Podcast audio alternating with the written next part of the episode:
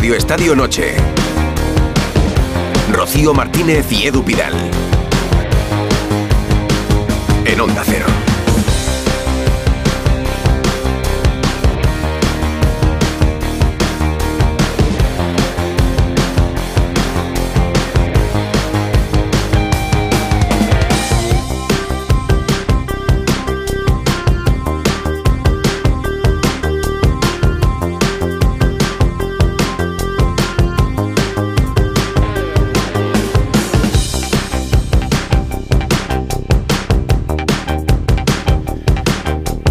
Noches, once y media, diez y media en Canarias, Radio Estadio Noche hasta la una y media de la madrugada para contar el primer día de la semana, el lunes, el segundo día para nosotros, Rocío, que tiene buenas y malas noticias. Por ejemplo, para el Atlético de Madrid buenas porque lo de Morata es menos de lo que se esperaba y para el Real Madrid a la espera de la jornada de mañana en Champions. Ah, pensaba que ibas a decir para Atlético de Madrid el empate a cero del Atleti de Bilbao en Almería, que eso es buena sí. noticia para el Atlético y también para el Barça. Bueno, pues empezaremos contando que el Madrid está en Alemania, abre mañana ahí ante el Leipzig los octavos de la Champions para los equipos españoles, sin Bellingham y sin Rudiger. La llegada ha tenido un pequeño susto, ¿eh? porque claro, pues tú ves al autobús del Madrid que hace, lo quieres grabar, bueno, pues ha habido un pequeño choque ahí, pero sin más consecuencias. Y efectivamente, después del susto que nos llevamos ayer, al final lo de Morata, afortunadamente no ha sido tanto como nos temíamos. Contusión ósea y esguince del ligamento lateral interno de la rodilla derecha es el parte médico. Traducido que unas tres semanas para lo que nos tenía, temíamos no está mal, pero que se recupere pronto. Y se ha presentado el nuevo coche de Fernando Alonso. Os vamos a contar todos los detalles del nuevo AMR 24 con el que el asturiano pues va a buscar, como no, esa 33 después de ocho podios el año pasado de ser cuarto en el mundial o quizás un poquito más, quién sabe, tiene muy buena pinta y es curioso porque presentaban el nuevo Aston Martin y Fernando Alonso hablaba de su futuro, le queda un año de contrato, bueno, pues no ha cerrado ninguna ninguna puerta. Él se ha encargado de recordarnos que es el único campeón del mundo que quedará libre ¿eh? para quien quiera escucharlo. Y seguimos conmocionados por la muerte de Kelvin Kiptum, el atleta que en octubre en Chicago batía el récord del mundo del maratón superando a Kipchoge con ese 2.35. Parecía, ¿no? Eh, El hombre más cercano en bajar de las dos horas de maratón en un maratón oficial. Pues ayer os lo contábamos aquí. Murió en un accidente de tráfico en Kenia junto a su entrenador. Tenía 24 años y dos hijos y le recordaremos también hoy aquí en Radio Estadio Noche. Antes de presentar a la gente que nos acompañe en el programa de esta noche, vamos con una primera conexión a Almería. El Almería, el colista de la liga, ha conseguido un punto más. Tiene siete, no deja la última posición en primera. Y el Atlético ha perdido dos puntos, sigue en la quinta plaza. Y como digo, o decías tú, Rocío, será una buena noticia para el Atleti de Simeone, que puede vivir y respirar tranquilo en puestos de Champions. Juan Antonio Manzano eh, en el Power Horse Stadium, muy buenas. Hola Edu, ¿qué tal? Hola Rocío, muy buenas. Hola. ¿El partido ha sido aburrido para 0-0 o ha tenido ocasiones? Pues eh, no ha sido un partido excesivamente vistoso, eh, pero ha tenido ocasiones, y ocasiones además claras. La primera y más clara, un remate de paredes que detiene Luis Maximiano, luego llega otra en la segunda parte ya de mm, Raúl García que se estrella en el palo por medio, alguna acción también importante del equipo rojiblanco y sobre todo una contra cuando además el equipo rojiblanco local, el almeriense, estaba con uno menos, que conduce Melero y que Marezzi, delante de Unai Simón, termina mandando fuera cuando lo más sencillo a priori era haber conseguido el gol del empate, del gol de la victoria, estamos hablando ya de minuto cerca del 90, o sea, en la parte final Sí. del, del choque. Eh, Se va a acordar, ¿eh? Se va a acordar de esa Sí, ocasión. sí, sí, y además ha habido un momento un poco duro para él, por, ya no solo porque la jugada, evidentemente, lo va a recordar toda la semana, sino más, pero es que además ha habido un momento donde la gente ha empezado a, mm, eh, digamos, a tirar de mucha ironía cada vez que tocaba un balón y, y, bueno, se le eh, vitoreaba un poco en plan algo de mofa que no, no ayuda demasiado. Pero es cierto que eso ha ocurrido antes y después llegaba la jugada de- del fallo tremendo que ha tenido, pero bueno, desgraciadamente la Almería está colista por estas cosas. Bueno, por esto y por el chispazo que le ha dado a Ramasani en la segunda parte al arrancar, que con una amarilla ha agarrado un contrario, que era la segunda, y se ha marchado cuando el partido acababa de iniciar su reanudación. Entonces, claro, a partir de ahí, pues el guion ha sido muy monólogo en la segunda mitad para el Athletic, a pesar de lo cual ha tenido no demasiadas oportunidades. La estructura defensiva del equipo rojiblanco local almeriense sí que ha funcionado, pero arriba, pues es un problema realmente la efectividad del equipo. ¿Cuánta gente había hoy en el estadio, Manzano? Pues mm, 12.800, eh, dos- 12.863. Pues mira, daba Así la impresión por televisión de no que está había mal, ¿eh? más. Que a, mí no, que a mí me parece una gran entrada. Siendo lunes, a estas horas, en un día laborable y en la situación en la que está la Almería, Bueno, la situación, Edu, es que es el primer equipo que tras 24 jornadas no ha ganado ni un partido en la liga. no. El récord de menor puntuación en primera lo tiene el Sporting, que seguro que lo estaréis repasando en Almería, Manzano, de la 97-98, desgraciadamente. que bajó con 13 puntos. Con 13 Sí, puntos en el sí. 98 bajó el Sporting. Pues eh, eh, va camino de empeorarlo el Almería. Sí, bueno, eh, esa es una de las cosas que. Claro, aquí, aquí te puedes imaginar, la historia es ir partido a partido y ganar un, un choque para intentar ganar el segundo, pero intentando aislarte de la clasificación, porque, porque no, conduce, no conduce para mucho. ¿no? Es verdad que desde el otro punto de vista se ha quejado, bueno, se ha quejado, no ha reconocido, mejor dicho, el chingurri que ellos no han estado bien hoy, el Athletic que no ha estado bien, que es un poco, pues que es como son ellos, ha, ha dicho, ¿no? Textualmente ha dicho es que somos así, un equipo que si no está al 100% y que pelea todo, absolutamente todo, con una intensidad y concentración extrema, pues, pues no lo pasa bien. Y hoy el equipo ha reconocido que no ha perdido dos puntos, como puede parecer por un equipo que pelea por Champions frente al colista, sino que ha ganado uno. Mira, Valverde después del partido en gol. hemos podido perder. O sea, realmente no podría decir que hoy que hemos perdido dos puntos, sino que hemos ganado uno, porque ha habido un momento en el que hemos podido perder el partido. Lo pudo perder, como recordabas. Manzano, 46 puntos tiene el Athletic Club, a dos del Atlético de Madrid, que es cuarto con 48, Pues que ha per- todavía luchando por Champions. Claro, pero se podía, se podía haber metido en la Champions. Mm. Mira, y un detalle, Raúl García ahora mismo es el único jugador en activo que ha llegado a los 600 partidos en primera. Pero es que por delante de él solo hay dos futbolistas, Zubizarreta y Joaquín. Sí, También con un balón al palo lo ha celebrado Sí, hoy. Zubizarreta y Joaquín. Joaquín se quedó a unos pocos partidos de batir el récord de, de Zubi. Eh, Manzano, si hay noticias los protagonistas dicen algo destacable, volvemos contigo a Almería, ¿vale? Perfecto, solamente déjame decir una cosa, porque Sí. se retiraba Dion Lopi de la Almería eh, nada más también que arrancar la segunda parte a los dos minutos. Parecía que era una lesión, pero no, era una indisposición. El descanso no se encontraba bien a nivel estomacal y no ha podido aguantar la segunda parte, así que no es nada problemático de cara al próximo choque que será el domingo en el Estadio de los Cármenes frente al Granada. Venga, si hay noticia volvemos y mientras presentamos a la gente que viene hoy a Radio Estadio Noche. Rocío Martínez y Edu Pidal. Radio Estadio Noche. Y Susana Guas, que nos acompaña hoy aquí. Susana, preparada para la Champions. Buenas noches. Hola. Qué ganas, ¿no? Ya era hora, ya era hora. Buenas noches. Viene el caviar, las eliminatorias además, ¿no? son lo- jornadas intensas es estas de divertido. Champions. Bueno, y para ti también. Sí, la verdad que sí. Pero las disfruto mucho, ¿eh? O sea que. Es que yo, Sí, yo también. Estaba pensando estos días, digo, es que empieza la Champions y estamos aquí como si nada. Jaime Rodríguez, buenas Pero como noches. si nada, ¿no, Rocío? Muy Estamos buenas. con muchas ganas, como dice Susana. Yo creo que eso no hay nada en el deporte, vamos, pocas cosas en el deporte de élite mundial como Ni la las Super. Bowl.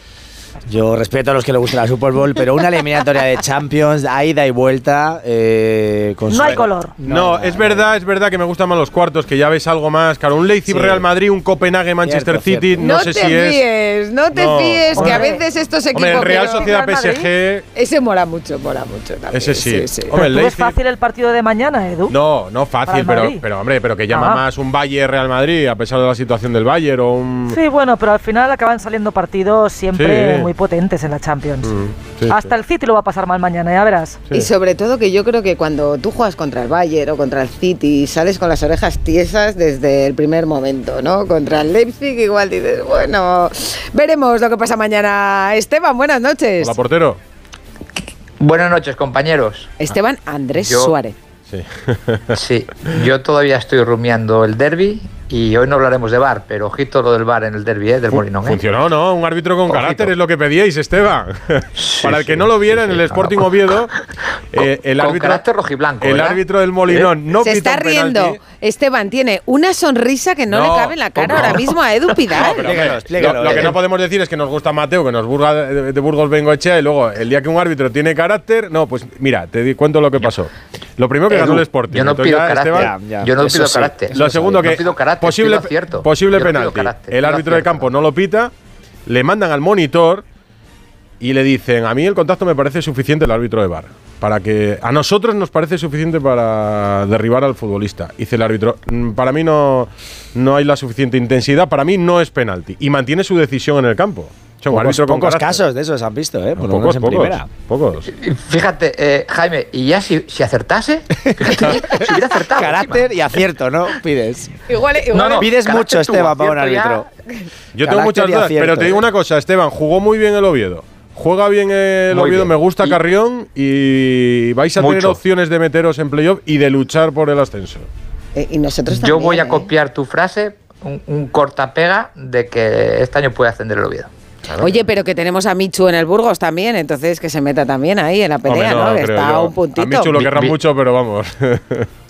Viene aquí el, el domingo, viene aquí Sí, el sí, sí, Burgos. sí, sí, sí, Eh, sí, es verdad, sí. es verdad. Yo no quiero un Sporting Oviedo en el playoff, Esteban. Eso sí que no lo quiero.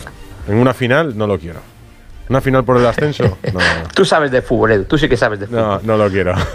Pues con Esteban, con Jaime, con Susana Guas y con los enviados especiales de Onda Cero a Alemania. A ver si funciona bien el sonido de Raúl Espinola. A ver cómo suena. Si digo Fernando Burgos, Alberto Pereiro. Buenas noches. Buenas noches. Mira qué limpieza de sonido, qué inmediatez. Parece que no están tiene aquí, retardo. están aquí al lado. ¿Cómo Es la vida funciona? moderna, la No, vida moderna, Sí. Edu. o la antigua, yo con que suene bien me conformo. Y el Madrid, el Madrid que ha llegado a Alemania ya con incidencias. Primero de aeropuertos en huelga, lo segundo de transporte por carretera. Y en el entrenamiento no habrá pasado nada, ¿no? Con el Madrid no está pudiendo nadie esta temporada. ni las huelgas aeroportuarias, ni los eh, coches peligrosos en las autopistas alemanas que se dedican a, a grabar el autobús del Real Madrid mientras se dirige a Leipzig sin pensar que de un volantazo puedes efectivamente chocar contra él, ni las bajas, ni las ausencias de sus máximas estrellas. Con el Madrid no está pudiendo nadie esta temporada, evidentemente, pero sí, eh, lo que iba a ser un viaje tranquilo, porque desde Madrid a Leipzig puede ser dos horas 20 tranquilamente, tranquilamente, y luego 20 minutos desde el aeropuerto hasta el hotel de concentración, pues casi ha tardado el Real Madrid seis horas. Tuvo que adelantar el viaje a las 9 de la mañana, eh, se tuvo que ir a un aeropuerto eh, chiquitito a 165 kilómetros de Leipzig, coger un autobús, tener un pequeño percance sin ningún problema para ninguno de los miembros del cuerpo técnico y jugadores que iban en ese autobús, tener que parar, nada, mínimamente, y llegar pues eso, a las eh, 3 menos 20 al hotel de concentración aquí en el centro de Leipzig, eh, comer rápido, descansar un poquito, y pese al madrugón, pues han entrenado en perfectas condiciones. Me estoy estresando ya No, con la sí, previa, a ¿eh? ver, que- que no pasa nada, pero es como si, por ejemplo, el Leipzig eh, no pudiese aterrizar en Barajas y les mandan a Matacán, para que nos hagamos una idea, algo así, ¿eh? Matacán, es A Valladolid, Salamanca. a Valladolid, o a Valladolid, Sí, o a efectivamente, Valladolid, algo así. que son 180 kilómetros, pues sí, tener dos horas de, de viaje y que llegue un tipo y, y te roce el autobús en plena autovía, ¿no? O sea, ha- han intentado hacer una foto en marcha y, claro, con una, con una mano la cámara y con la otra el volante, pues al final el volante se ha ido un poco. Eso es. Amigos conductores, es amigos conductores, 3.000. cuando veáis el autobús de vuestro equipo pasar por la carretera, que yo lo suelo hacer conformados con tocar, en- tocar el claxon, ¿eh? Ya, con Es eso muestras, cosas- muestras tu cariño al autobús, a tus jugadores, ya saben que hay un No fan es la primera vez que va el autobús del Madrid por Leipzig. o sea, Ya, bueno, no, pero si llevas copiloto, que el copiloto se encargue del móvil, pero tú no. Era el autobús autobús, ¿no? El que fue desde Madrid por carretera. Sí. Claro, es que es mucho autobús ese. ¿eh? Mucho, mucho. Y además eh, se ve perfectamente que es el autobús del Madrid. No va tapado ningún escudo, ni ningún trofeo, ni, ni nada de nada. Es, se, le ve, se ve muy bien. Y bueno, pues eh, Hombre, y- escucha, el Madrid es un. Pero que anda, se dado el parte, Fernando y tal, parte amistoso. Igual. Amistoso. Sí, 3.000 pavos le vale al, al Toyota blanco la, la tontería que ha hecho. Y pues nada, tendrá, si no lo tiene a todo riesgo, pues lo tendrá que pagar. Haber estado un poquito más avispado, pero repito que ha sido la anécdota de lo que era un viaje. Yo lo comparo como aquella película española tan memorable. Vente para Alemania, Pepe, que el españolito de, de a pie eh, salía de Madrid y tardaba 16 horas en llegar a Alemania. Esto no ha sido tanto, pero es un paralelismo un poco porque repito, es que no es, no es habitual que el Madrid eh, tarde al centro de Alemania seis horas para llegar a su hotel de concentración, pero repito, hay huelgas aeroportuarias, no se podía aterrizar en el aeropuerto de, de Leipzig. Nosotros, por ejemplo, hemos ido a, a Berlín y de Berlín en, en coche, pues dos horitas de Berlín a Leipzig, que son 180 kilómetros. Bueno, no pasa nada. El Madrid está perfecto, sin Bellingham, sin Rudiger, sin los tres cruzados, pero va como un tiro, va como un Pero no ha caído nadie más en el viaje, ¿no? No, no, no, toquemos madera, toquemos madera, no, no, no ha caído nadie, hemos visto el entrenamiento, salvo que se haya lesionado uno en la cena y no creo. Mañana van a jugar los que tenía previsto Carlo Ancelotti, que hoy ha vuelto bueno, a pegarnos una vaciladilla. Él ya está acostumbrado, eh, él dice cosas que queremos escuchar, pero luego hace lo que le da la gana.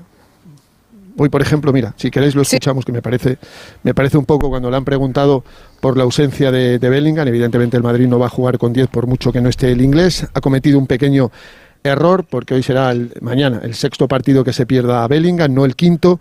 Y ha querido remarcar a Ancelotti que siempre que el Madrid jugó sin Bellingham esta temporada, no cuatro, sino cinco partidos, el equipo ganó.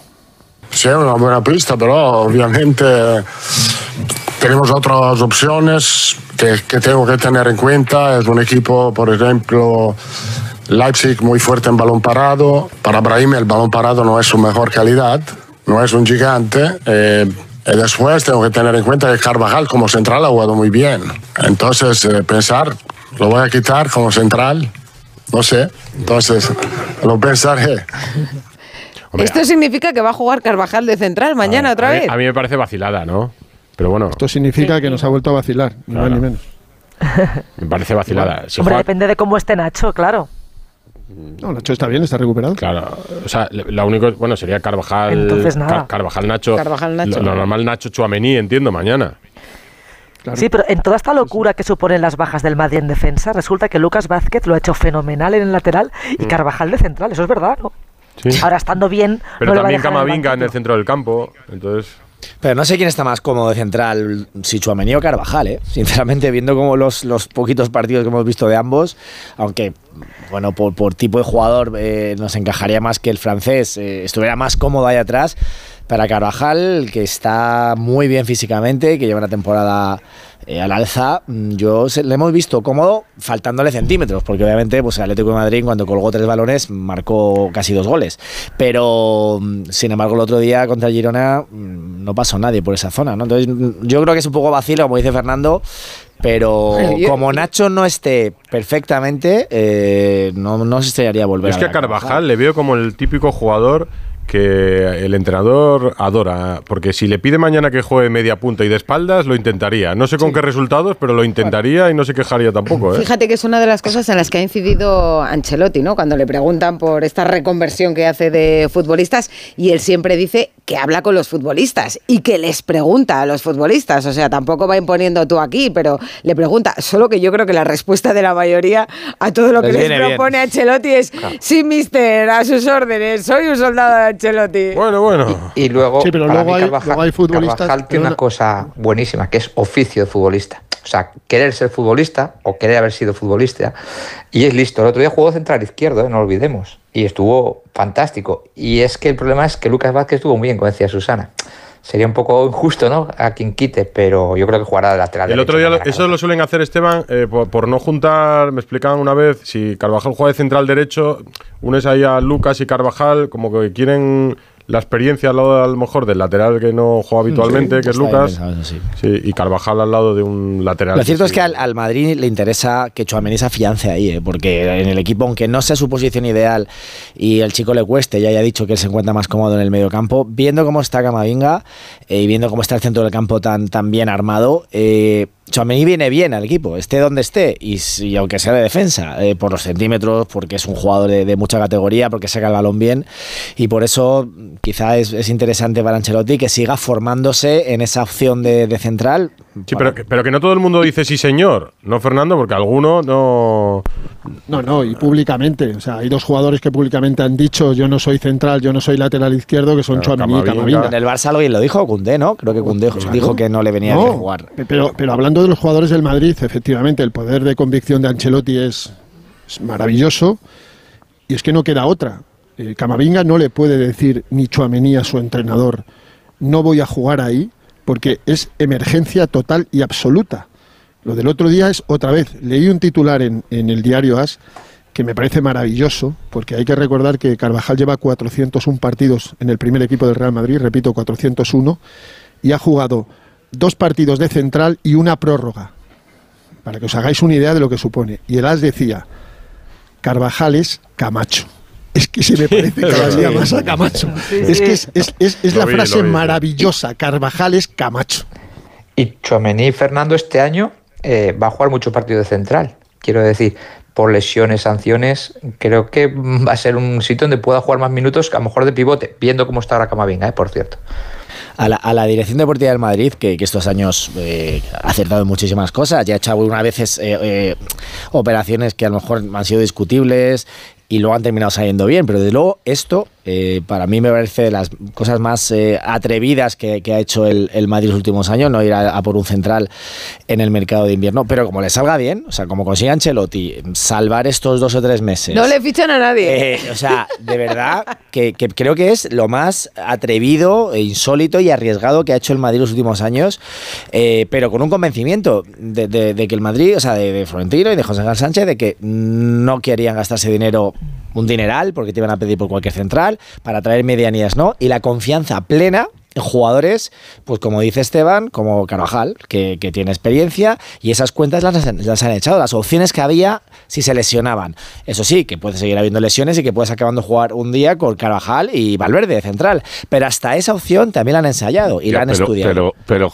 pero, Jaime, es que eso no es... Ya, ya, Alberto, pero... Eh, eh, a, a, a es, atrevido. A, a ver si entendemos que esto es el Madrid, que no podemos ya, andar ya, con pero que les... con cuatro centrales fuera que no han hecho Pero que les sale o sea, bien casi que todo. me vale un, una, una, una, ventana de mercado, pero no dos, ¿sabes? Ya, pero mira lo del Girona. Eh, que a lo mejor le sale bien, es lo que te quiero decir, que ya hemos superado la mitad de este periodo y, y ya no queda tanto para que, que, vuelva algún central, ¿sabes? Y que pero es un ejercicio de supervivencia extraordinario desde el mes de agosto. O sea, desde que se le han lesionado los mejores, o sea, el portero, sí, el militao, y lo que está aguantando hasta ahora, ¿no? A ver cuánto le dura también, porque ahora viene lo más complicado, que viene la Champions, ¿no? Pero vamos, mañana Carvajal volverá a su sitio y Nacho también, si Nacho está bien, porque le va a parecer a Ancelotti que recompone algo, ¿no? Bueno, y luego te encuentras. Y no con... tiene que estar inventando tanto. Yo, luego te encuentras también con la ventaja de, que algunos viven su segunda juventud, ¿no? Como Carvajal, que tampoco tiene tantos años, tiene 31 o 32, ¿no? Y Tony Cross, que con 34 años, pues está mejor que nunca. Eh, el alemán ha estado simpático en la, en la sala de prensa y le han preguntado mucho por su futuro, que si va a renovar, que si la Eurocopa. Bueno, pues así respondía. Siempre os digo la verdad, entonces, y la verdad es que no sé. estoy, estoy pensando en, en, en, qué hacer, todavía no, no he decidido nada, que me alegro mucho que, que, que mucha gente que, que, quieren que juegue un año más, eh, eso, eso me alegro y siempre es un señal positivo. El otro día decía a tu madre que le gustaría que, que siguieras. bueno, son, son, son, dos casos diferentes, uh, son dos personas diferentes. Yo creo que, creo que tan, tan bien que jugamos juntos, creo que en algunas cosas, uh, además de futuro, pensamos un poco diferente. Entonces, al final va a ser su decisión o del club, no sé, no estoy, no estoy dentro de este caso. Yo, yo puedo hablar de mi caso. He intentado explicarme antes. Pues hablaba de, de, él y de Modric y dejaba claro que son situaciones diferentes. Yo pensaba que iba a estar un poco más cariñoso, pero bueno, es verdad que él es como muy serio en algunas cosas y es como, no, no, él decidirá lo que quiera y yo lo mío, ¿no? Le falta un poco de rom romanticismo, ¿no? De esa, de esa pareja. Bueno, pero, pero, lo que es curioso es que ver, es con así, lo bien que habla español y lo poco que le escuchamos. Las pocas entrevistas, por no decir ninguna, que, que hace, ¿no? Pereiro. Ah. Bueno, al final tiene su ratito no sé si de charla con su hermano que le debe cubrir la cuota. Pero, pero, pero las, le debe cubrir la cuota a él. Ya, pero a ver, estamos hablando de, de, un futbolista que está por encima del bien y del mal en todos los sentidos. O sea, al final, eh, acordaos la frase que ¿eh? tan acordaos la frase que ya tan célebre cuando llegó yo vengo aquí a trabajar, no vengo a cenar con los compañeros, que ya era eh, un, un indicio de de lo que te marcaba que podía ser la, la trayectoria de Cross en el Madrid, bueno, pues al final ya veremos a ver qué hace. Eh, eh, yo tengo la, la, sensación de que eh, él es indispensable ahora mismo para, para su entrenador, cuando al principio de temporada podía ser algo que se podía discutir. Yo creo que no sé cómo estará la intención que tiene de jugar en una Eurocopa con Alemania en, en, verano y no sé cuánto de eso influye para seguir en el Madrid la temporada que viene, pero está claro que si el futbolista no está eh, la 24 25 sí, pero, por mucho pero, que pero traigas un repuesto jugar... tienes que traer uno de mucha calidad pero, porque es que este es Dios en ¿Pensáis el Madrid, que va a jugar con Alemania o que no va a jugar con Alemania la Eurocopa? Ah, yo no lo sé, yo con este es que no me juego nada, ¿sabes? ¿Y tú, es Fernando? Que es más raro que un perro verde. Yo creo es que es muy Es lanzarse a, la piscina porque no tienes una certeza, pero... No, no, si no es cuestión de certeza, es cuestión de... Tú te has retirado hace tres años de la selección alemana. Sí.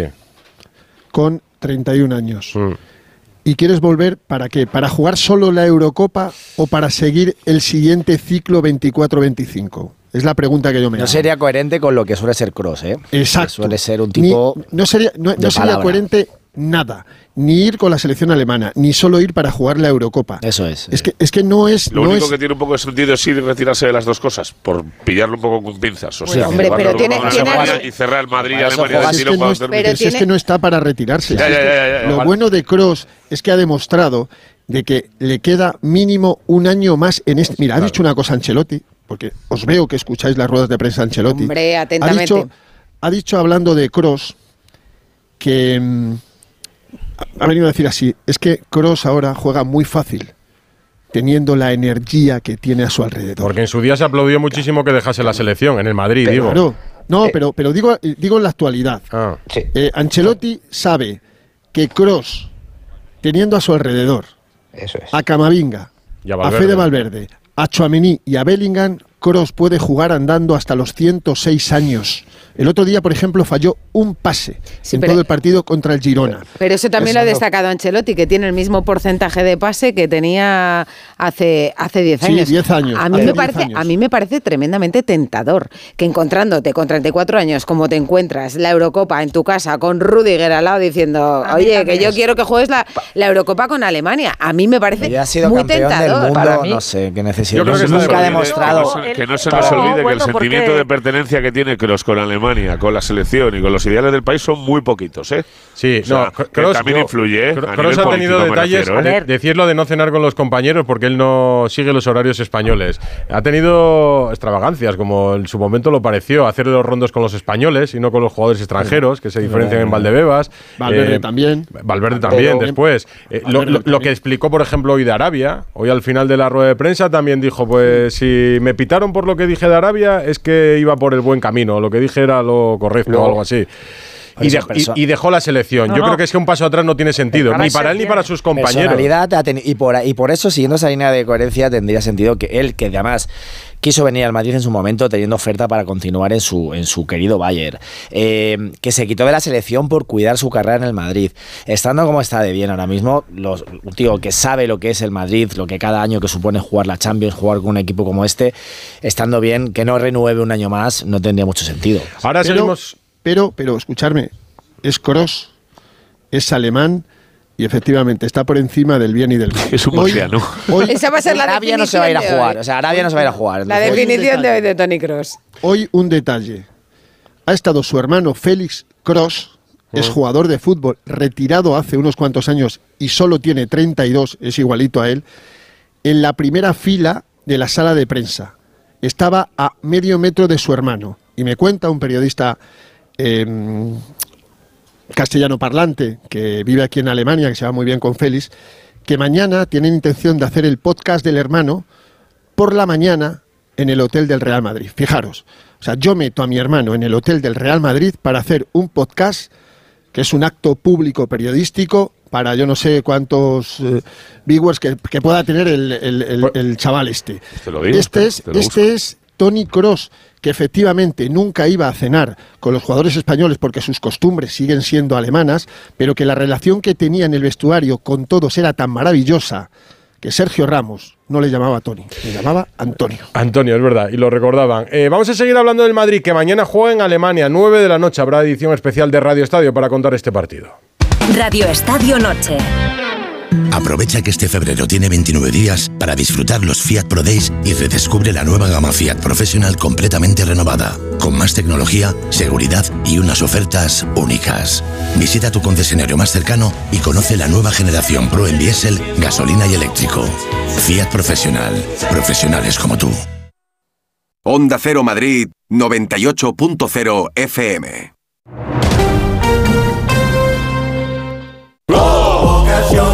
Por qué soy un pluser? Porque puedo elegir entre 8.000 coches en 80 centros en España. Porque me lo llevan a mi provincia y tengo 15 días o 1.000 kilómetros de prueba. Porque si no me convence, me lo cambian o me devuelven mi dinero. Ocasión Plus. Ya somos más de 200.000 plusers. ¿Te unes? Ocasión Plus. 15 centros en Madrid. Localiza tu centro más cercano en ocasiónplus.com. En la vida hay cambios muy importantes. Un cambio de casa, una oficina nueva, un local más grande. Para que esos cambios sean perfectos, acude a los profesionales de mudanzas Segoviana. Mudanzas del hogar, guardamuebles, mudanzas de oficinas en toda la comunidad de Madrid. Consulta las ofertas en amsegoviana.com o en el 91 548 77 18. 29. Tus nuevas gafas graduadas de Sol Optical. Estrena gafas por solo 29 euros. Infórmate en soloptical.com.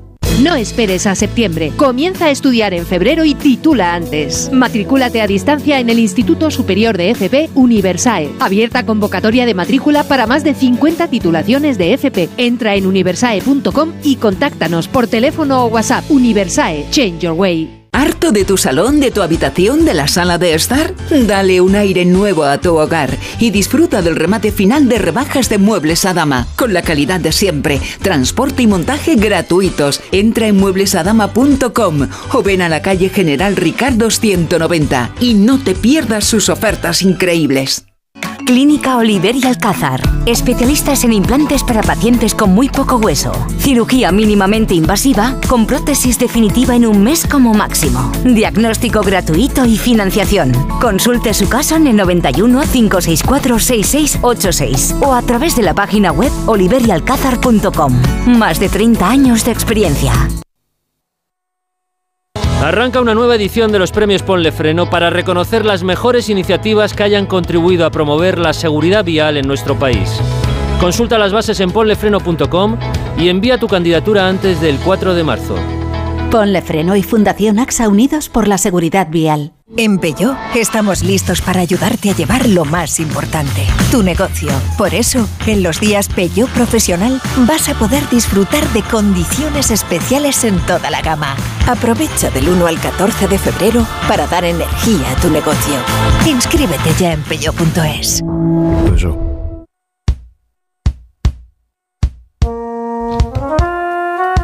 Bueno, nuestros fieles oyentes de Radio Estadio Noche ya saben lo que significa esta sintonía, que llega, como cada lunes, Rubén Amón con su que fue de Trapatoni. Hoy con un título que da que pensar, El rayo en el abismo, Rubén Amón en rigurosísimo directo, que sé que te gusta que lo digamos, 0002. Rocío Eduardo, resulta siniestro que la presidenta Ayuso y el presidente del club, Martín Presa, vayan a aprovechar el centenario del Rayo para demoler el estadio y extirpar el equipo a la periferia por razones supuestas de modernidad y de seguridad. Se trata de arrancarle al Rayo su adjetivo, vallecano, y de someterlo a un proceso de actualización que amenaza precisamente su razón de ser.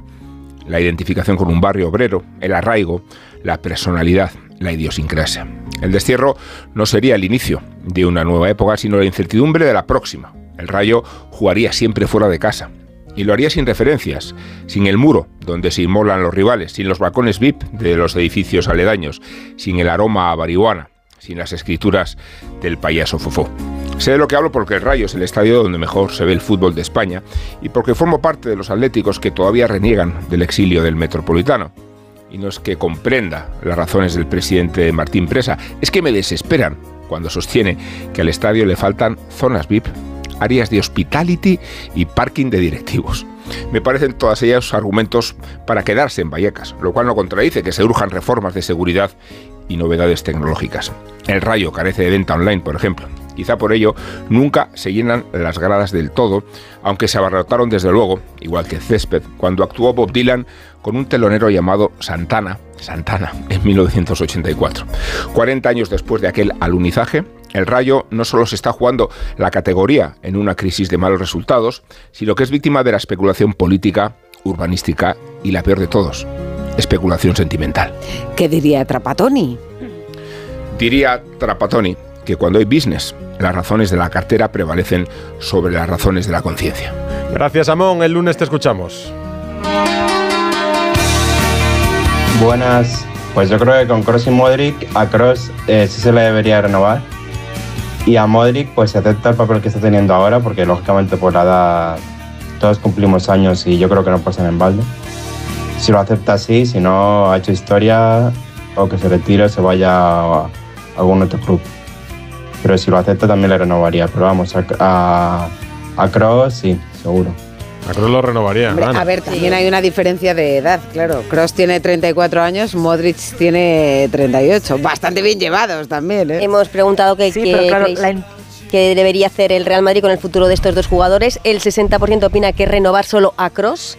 El 24% dice que renovar a los dos jugadores. El 15% dice que no renovaría a ninguno de los dos. Y no llegan votos para llegar al 1% de renovar solamente a, a Luka Modric. A Luka Modric no. Es que no llevas cascos y no has Sí, intuido que entonces estaba Susana Susana hablando, ha sí, la he escuchado, la he escuchado. A decir que es, Susana. que he entrado ahí, no, porque eh, Modric sí tiene la intención de irse a Arabia.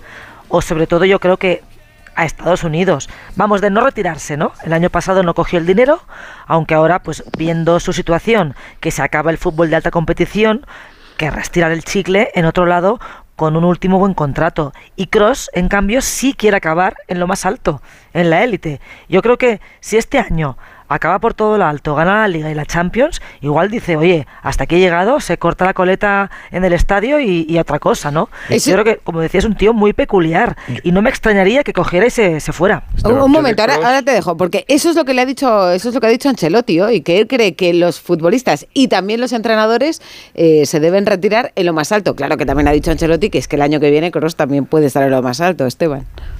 No, yo de Cross, sí, sí, a ver, yo de Cross quiero decir dos cosas.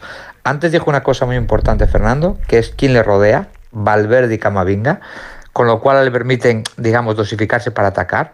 Tiene una precisión fantástica y Real Madrid de los equipos que más goles a balón parado lleva. Y todo el mundo habla de la estrategia, ¿no? De preparar acciones a balón parado. Pero alguien tiene que ponerlas con la precisión que la pone. Y Cross da muchos puntos de balón parado. Y fijaros si tiene personalidad que juega con unas botas antiguas. Mm. Y su marca creo que le penaliza por no ir a última moda. Las limpia el mismo. ¿eh? Ya no, ¿eh? Ya no. Antes sí ¿Ya no hacía, limpia? pero ya no. Ya no. No, no, no, que digo, sí las limpia, pero que ya no le penaliza. Ah, que ya, O sea, pero ah, ya sigue limpiando las botas. Las Adipure, que son de, es- 2000 de 2014, yo siempre cuento lo Es mismo. que, Eh, Alberto, eh, es que cada vez que golpea, la imagen televisiva de las botas de. Es que es perfecta. O sea, es una imagen Sí, sí, televisiva es y publicitaria para sí, la marca sí. terrible. Siempre cuento lo mismo, me imagino que cada uno tendrá un amigo que le pueda contar una historia, pero eh, Canales le llamó por teléfono una vez para que le de gestionar un par, porque eh, los dos les patrocina Adidas. eh, y le dijo, digo, a ver, me me puedes pedir unas porque a mí no me las mandan y las puedo comprar por aquí, pero claro, prefiero que me las pidas tú, que son las buenas tal y cual, y me das tres pares, cuatro pares. Y dijo, no, no, no, te pido una de tu número y me las pagas. Y tuvo que pagar las botas y se las pidió de su número. O sea, que, que es increíble la historia. Lo Lleva 10 años sin fabricarse las Adipure Cero. ¿eh? Lo que es verdad que con Cross, a mí me da la sensación de que, de que Atar, siempre siendo un- una leyenda, ¿no? Y que en el Madrid la, la ha valorado la gente, pero quizá está siendo ahora eh, cuando más se le está eh, ensalzando. Yo creo que es alguien que lleva una trayectoria impres- impresionante en el Madrid, pero quizá ahora, cuando Modric se ha quitado de la ecuación, quizá porque Modric le, le- le tapaba mucho, por la forma que tiene un, quizá un pelín más espectacular de jugar Modric más adelante, también Cross cuando jugaba Modric tenía que estar en una labor quizá un pelín más oscura, y quizás ahora es cuando más eh, está brillando. A veces pasa eso con algunos jugadores, pasó con Benzema, ¿no? Hasta que no se fue Cristiano, eh, no cayó rendido todo el Bernabéu a, a Karim, y con Cross me parece que hasta ahora ha habido por lo menos una parte del madridismo que quizá no, no- no- yo, todos tenemos algún madridista un poco refunfuñón cerca, que con Cross siempre decía que era un jugador lento, que tal, que cual, que no sé, jugador que poco, poco vistoso quizá por la tele. Yo a todo el mundo le animaba cuando se hablaba de Cross a ir al estadio a verle, porque, porque ahí es donde realmente se le ve. Y sin embargo ahora parece como que haya Jaime- crecido por todo eso que estáis contando, ¿no? Porque tiene alrededor a tales eh, animales eh, corriendo y ayudándole. El propio Valverde ha perdido, por ejemplo, mucho lucimiento arriba para estar ahí cerquita de él y eso le está viniendo de cine. Porque Jaime se está valorando mucho el futbolista alto que corre, pero, pero todavía creo que, que el futbolista diferencial es el que es capaz de hacer un desplazamiento, un cambio de orientación a 30, 40 metros al pie. eh, de Valverde, por ejemplo, y ahí es como mejor rompe la defensa, ¿no? Por corre más de- el balón así. Que pegado Vamos, al pie. Siempre corre más el balón que ningún jugador. Claro. O sea, el balón es más rápido que cualquier jugador. Ya. Sí, pero que Sí, quizá- pero, pero volvemos a lo de siempre, que el debate ya lo hemos tenido más de una vez. Por mucho que haya madridistas refunfuñones, los dos mejores centrocampistas de la historia del Real Madrid son uno Luka Modric y dos Toni Sí, Kroos, a lo ¿eh? mejor O sea, Kroos no ha tenido- de- Pero, tar- pero que- mira, Alberto, que tú eres, es muy, así, tú ¿eh? eres muy joven, pero un jugador que se llama Fernando Redondo, que en el Madrid Sí, le que costó. que que sí, pero que le Pero costó Redondo años, vistoso. pero que le costó unos años, tres, cuatro años, incluso yo te diré que hasta año de la, de la séptima Copa Europa no explotó como Pero- ese jugador que la gente tenía Pero, en la cabeza. pero- pero del Redondo era vistoso, Jaime. Sí, eso Redondo sí, era sí. vistoso. Hasta por la el- forma de correr. En el Sí, triángulo de las Azores, este de Casemiro, Cross, Modric, es que Cross lleva 10 temporadas en el Madrid. O sea, Cross hizo una temporada con Guardiola en el Bayern Sí. y cuando el Madrid ganó la décima se vino, que fue cuando salió Xavi, yo creo, ese verano. Sí, llegó ¿no? y se fue Xavi. Bueno, y llega Cross al Madrid y, y lleva una década. En esa década. Eh, Modric ha ganado un balón de oro. Yo creo que se ha lavado más en medios, pues a lo mejor es más vistoso en la deconstrucción del juego. Casemiro lo era, barriendo, recuperando, incluso que Cross. Yo creo que de los tres, el que menos cartel ha Sí, tenido sí. es Kroos, que es un jugador extraordinario. Y yo creo que está en el, en el momento cumbre de alabanzas hacia su fútbol. Eh, ¿Recordáis algunos... eh, le- ¿Cómo le llamo Schuster? Eh, el tractor alemán. El tractor alemán. O sea que... Lo llamo yo así. Quizás su personalidad. Kroos ha tenido crítica También es verdad que tiene una personalidad un poco extra. o sea, y su juego Pero dentro del... ha tenido el de carisma, quizá. O sea, que- no es que- redondo, que redondo tenía- daba unos pases. Sí, o sea, sí, sí, la, elegancia del cambio de juego eh, a Kroos se la reconocemos, pero lo vistoso en el campo, pues es verdad que puede lucir pero menos. para, Ese punto pero de para carisma, llamarle ¿eh? tractor, tractor alemán. No, pues por A la mí no me- velocidad. no me del juego, creo, ¿no? ¿Eh? No sé. Creo que se enfadó muchísimo, ¿no? Hombre, Sí, sí, es que no. Con O sea, no, le no, no Se- le describiría se yo. Se lo citó en redes sociales, sí. Sí, sí, Pues, sí. por- por ese Pero es que no tiene que ver un tractor, todo lo contrario. Si Es que es un, un bólido cuando eh, esos desplazamientos, 30, 40 metros, estás presionando en un lado y te cambia de orientación 40 metros y, y te mata a correr Claro, detrás del balón. eso. Claro, luego en minuto 60, es que corrido detrás del balón. para Alemania, fundido.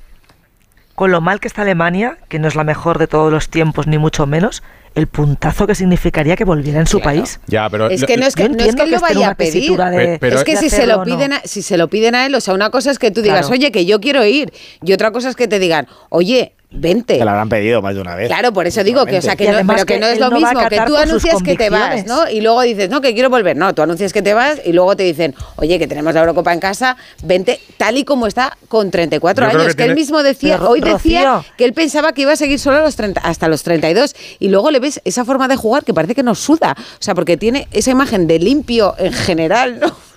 Que va siempre súper bien peinado, no se despeina en los partidos, el, no juego, hace de- falta. el juego de Cross durante mucho tiempo, más allá del cambio de juego, eh, se volcó incluso en tapar el lateral de Marcelo, cuando Marcelo era el lateral izquierdo del Real Madrid. O sea, la basculación que hacía Cross y la ayuda defensiva, que tampoco es vistosa, pero que aportaba muchísimo al equipo, muchísimo al equipo, también destacó durante muchos años. Claro, y tampoco ha tirado faltas ni penaltis, que, lo podía haber hecho Y bien. luego de la selección, eh, lo que decía Alberto ahora de no sentirse del todo identificado al 100% con lo que es Alemania, fue el único campeón del mundo, me parece, eh, al otro lado del muro, de la selección que ganó y fue campeona en el año 2014. Ya, pero esto es fútbol, papá, ¿eh? Como diría Pues- Bordalás, quiero decir que una Eurocopa Bueno, ya, pero- es una pero- Eurocopa. Pero, pero, Yo a que no estas va. cosas le importan. A ti no, pero a él sí. Pero hoy ha dicho que Bueno, hoy no ha dicho que no, ¿eh? Claro, No, ha eso dicho es, que lo claro. estoy Bueno, valorando. pero- A ver, los números de Cross son tan indiscutibles, excepto la temporada 18-19. Eso es mal así. Mala no, lo siguiente. Fue horroroso. sí. De hecho, por el documental, al Madrid le dice que por favor adelanten su renovación al final de esa temporada, en junio del 19, donde el Madrid está, acuérdate, con Lopetegui, con Santi Solari, vuelve Zinedine Zidane, etc, etc. Esa temporada es la peor y han pasado cinco y fijaros cómo ha remontado. No es que lleve solo solo 10 temporadas, es que en dos partidos, el próximo día en Vallecas, puede cumplir solo 450 partidos con el Real Madrid. O sea, en 10 años va a terminar la temporada con 470, va a ser 47 partidos de media cada temporada y está a dos asistencias de llegar a las 100. La importancia de Tony Cross en este equipo ahora mismo es capital por todo lo que le rodea, porque es un equipo con energía, con físico, con un físico privilegiado y él pone él pone lo que no ponen los otros, porque el otro día es verdad que el, el más vistoso no solo Vini, no solo eh, Jude Bellingham, fue Camavinga, porque Camavinga tiene lo que no tiene ya Tony Cross ni lo que tiene Luca Son Modric. seis motores. que Y eso, es la realidad. y eso le permite, mira, estaba mirándolo, Cross ahora mismo, con 34 castañas, Hmm. es el sexto futbolista del Madrid en minutos. Con 34 años, para que veáis. Tiene pinta que un año más va a seguir. Puede estar, pero, pero no descartes lo contrario. Es que, es que él está, No, no, no, no, para nada. Él está muy a gusto en España, él está muy a gusto en Madrid. Porque, porque vive en su burbuja y es una. Se ha quedado Hazard al lado suyo. Claro, no. ¿Cómo no? ¿Quién no está a gusto en España, Edu? No, claro, es que Cross vive la vida de Madrid, a pesar de que lleve los horarios de Alemania. Pero la vida de Madrid se puede vivir de muchas formas. Aquí puedes disfrutar a la ciudad de muchas formas diferentes. 12 y, Y cuarto. escuchando la radio, por ejemplo. Ah, una hora menos en Canarias. Radio Estadio Noche.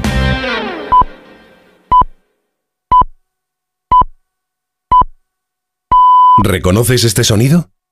Nos evoca emociones, recuerdos, voces, momentos que te han acompañado durante toda tu vida. Un sonido que forma parte de ti. El sonido de la radio. Y 100 años después, la radio es más radio que nunca. Está más viva que nunca. Se adapta y transforma con la mirada siempre puesta en el futuro.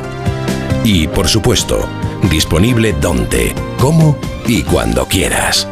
Por eso desde Onda Cero, Europa FM y Melodía FM queremos desear a todas las cadenas, a todos los oyentes y a todos los anunciantes un feliz día de la radio. Llevamos 100 años emocionando y solo es el principio. A3 Media, donde estamos todos. A todos los que sueñan despiertos, bienvenidos a los Cupra Days. Del 9 al 24 de febrero, ven a vivir tu sueño a tu instalación Cupra más cercana y llévate un Cupra Formentor o un Cupra León con condiciones exclusivas. Ahora con 5 años de garantía y mantenimiento. Unidades limitadas. Cupra. Algunos solo lo sueñan, otros lo viven. Y es que vas mirando por la ventanilla del bus o estás en una terracita tomando algo y te vienen vacas a la cabeza. Y no, estas vacas, sino estas. En Halcón Viajes sabemos lo que te pasa. Más de 50 años y millones de viajeros hacen que sepamos las vacas que tienes en la cabeza. 8 días recorriendo Praga, Budapest y Viena desde 865 euros. Halcón Viajes, sabemos de viajeros. ¿Cada lunes es un drama? Tranquilo, toma Ansiomet. Ansiomet con Asuaganda te ayuda en situaciones de estrés y ansiedad. Y ahora también Ansiomet Autoestima, de Pharma OTC. La felicidad no es un destino al que llegar. La felicidad está en el camino. Y si ese camino lo haces con tu nuevo Fiat, mucho mejor. Encuentra la felicidad con la Fiat Happiness Fórmula. Solo este mes tienes ofertas exclusivas con entrega inmediata en la gama de Fiat. Acércate a tu concesionario más cercano y encuentra la felicidad en cada curva. Radio Estadio Noche. Rocío Martínez y Edu Vidal. Estábamos viendo un detallito de la rueda de prensa, Sí, Edu, lo de nuestros viendo. compañeros de marca. Sí, eh, un vídeo que graba Toribio, la salida de Cross de la sala de prensa, eh, Fernando Alberto, que se cruza ahí con Ancelotti, justo en el, entre bambalinas, digamos, con la puerta abierta, le dice, ¿has dicho algo que tenga que saber? Y dice Cross, que he renovado yo también. Que voy a renovar como tú. como tú. Que voy a renovar como tú. Lo mejor es el gesto de Ancelotti. Sí, sí, sí. Que se pone la mano en la cara. En la diciendo, cabeza, sí. No me digas, no me digas, como si no lo supiera, evidentemente, ¿no?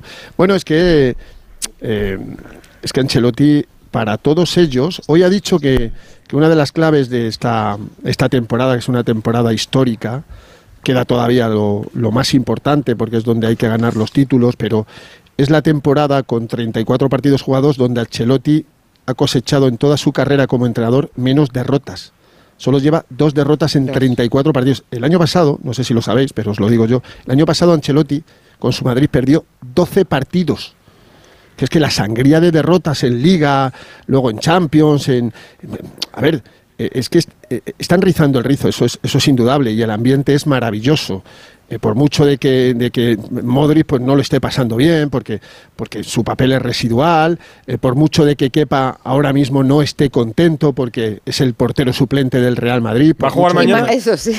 ¿Quién? Kepa, no, ¿no? No, hombre, no. No, no, no creo que rote. No, si esto ya está No, definido. digo como es Champions, otra Claro. competición, digo, a ver si... Hombre, eh, entonces hoy, si habláis de injusticia em, con Lucas Vázquez, Joder, claro, sería con Lunin. yo creo que con Lunin, mira, eh, esta temporada eh, Kepa ha jugado ya 18 partidos, Lunin 16, va camino de, de empatarle y de, y de superarle. Y, a ver, lo lógico, logiquísimo es que... Sería el quinto seguido. El quinto seguido y el séptimo en los últimos ocho partidos donde Lunin es titular y, y, a un nuevo, a, buen rendimiento, salvo el día de, de, la Copa en el Metropolitano ante el Atlético de Madrid, que fue un horror, eso es indudable.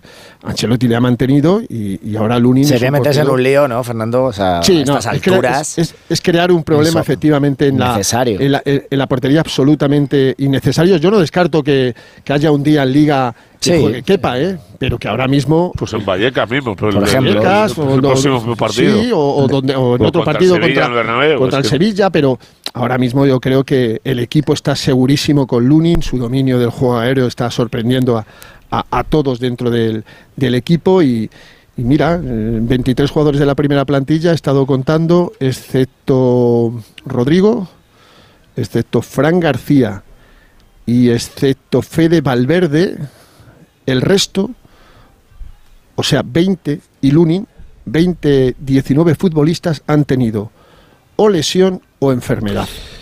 Es que es de coña. Así todo. Mañana igual Modric, ¿no? Han tenido Por. Bellingham. ¿Cómo? Otro centrocampista, mañana No. digo. Brahim, ¿no? Tiene no. pinta. Brahim, ¿no? Brahim. Eh, Susana, O sin José. Bellingham, sin Bellingham en Madrid ha Bueno, jugado cinco no sé. partidos. Bueno, yo te digo, luego tú puedes opinar lo que quieras e informar. En los últimos part- en los últimos cinco partidos que no ha jugado Bellingham. Los cinco, el titular es Brahim. Si eso no es una pista, plátano, eh, oro parece plátano. los penaltis, Fernando, ¿quién los tirará? Porque he visto un vídeo ahí de la negociación el otro día entre Arda. Vini. No, entre no, eso, Arda- es- eso, eso fue. Sí. fue- Eso porque, pero eso porque fue Arda, porque- Arda tiene lo que hay que tener, chaval, ¿eh? el Fue chaval valiente, se lo ¿eh? hacen a él, el chaval se lo hacen a él y quiere tirarlo porque van 4-0. Y dice el próximo, pues entonces el próximo, prométemelo. Pues esta, esta debería ser la, de la ley colegio, del fútbol, ¿no? mí, Claro, claro. me lo han hecho a mí, yo lo tiro. Por No, cierto, pero que ya le, vi- lo- ya, ya- ya le vimos hacerlo el partido de, de Aranda, que era el primero que jugaba, y le dijo hace Lo tirará- la tiro yo por, porque te lo digo yo. A ver, Lo la tirará los penaltis, la jerarquía, Vinicius. perdona, Rocío, es Rocío, Rocío, iba a decir Vinicius, Yo. Bellingham, José ya la- El, José. el orden de Rocío, leche, ¿eh? Vinicius. Mejor primero, para el Madrid, primero, mejor que no tire yo, que no tire yo los penaltis. Jaime solo- Rodríguez y, este, tercero, y Esteban. Bien. Esteban parando y Susana Guar rematando. Yo solo juego al fútbol con mi sobrino de 6 años. Eh, lo tirará Vinicius, al que he visto, por cierto, pararse a firmar autógrafos a los aficionados que había allí. Y eso me ha gustado mucho. Pereiro Burgos Espínola, pues mañana desvelamos lo del portero y cómo empieza el Madrid en la Champions. 44.000 personas aquí para el fútbol en una ciudad que de momento ambiente de Champions, lo justito, y 1.700 del Madrid. Y que el vienen general. 700, que vienen 700 del de Madrid y 1000 de peñas europeas y, y Pues- arbitra un árbitro bosnio Ah, desconocido por favor, sí. que os voy a decir el apellido porque no A sé ver. si sabéis eslavo o balcánico. Eh, su apellido es Pelito. Ahí está. Pelito. Bueno, Pelito es. P-E-L-J, que la J en balcánico es I-T-O, o sea, Irfan Pelito. Ya lo digo, Menedito del ¿Y Madrid. será calvo Venga, o no? Besito, chao. No, Hasta no, luego. tiene pelo, tiene pelo. Bueno. Adiós, Alemania. Abrazos. Barcelona, de Alemania a Barcelona. Alfredo Martínez, muy buenas. Hola, muy buenas noches. ¿Cómo va el Mediterráneo por Barcelona? ¿Tranquilo? No, no, no, muy No. tranquilo no. Golpea Es, la verdad, fuerte. hoy ha hecho mucho viento y el agua se ha revuelto un poquito, ¿no? Ah, Está- pensaba que me ibas a decir que estaba, que estaba fría. Digo, ¿eres de los que se bañan? El otro día. vi- No, no, no, no, Ayer, no. ayer- no, No. el sábado vi yo en la, ahí en la Barceloneta, gente valientes todos bañándose. Sí, en el en Cantábrico. las piscinas mucho, que hay sí. ahí al lado. Eso lo sí, hay. Pero mira, Deco ha Hay tenido gente otros que se baña asuntos para. Pero no, pero no, no, no es el caso.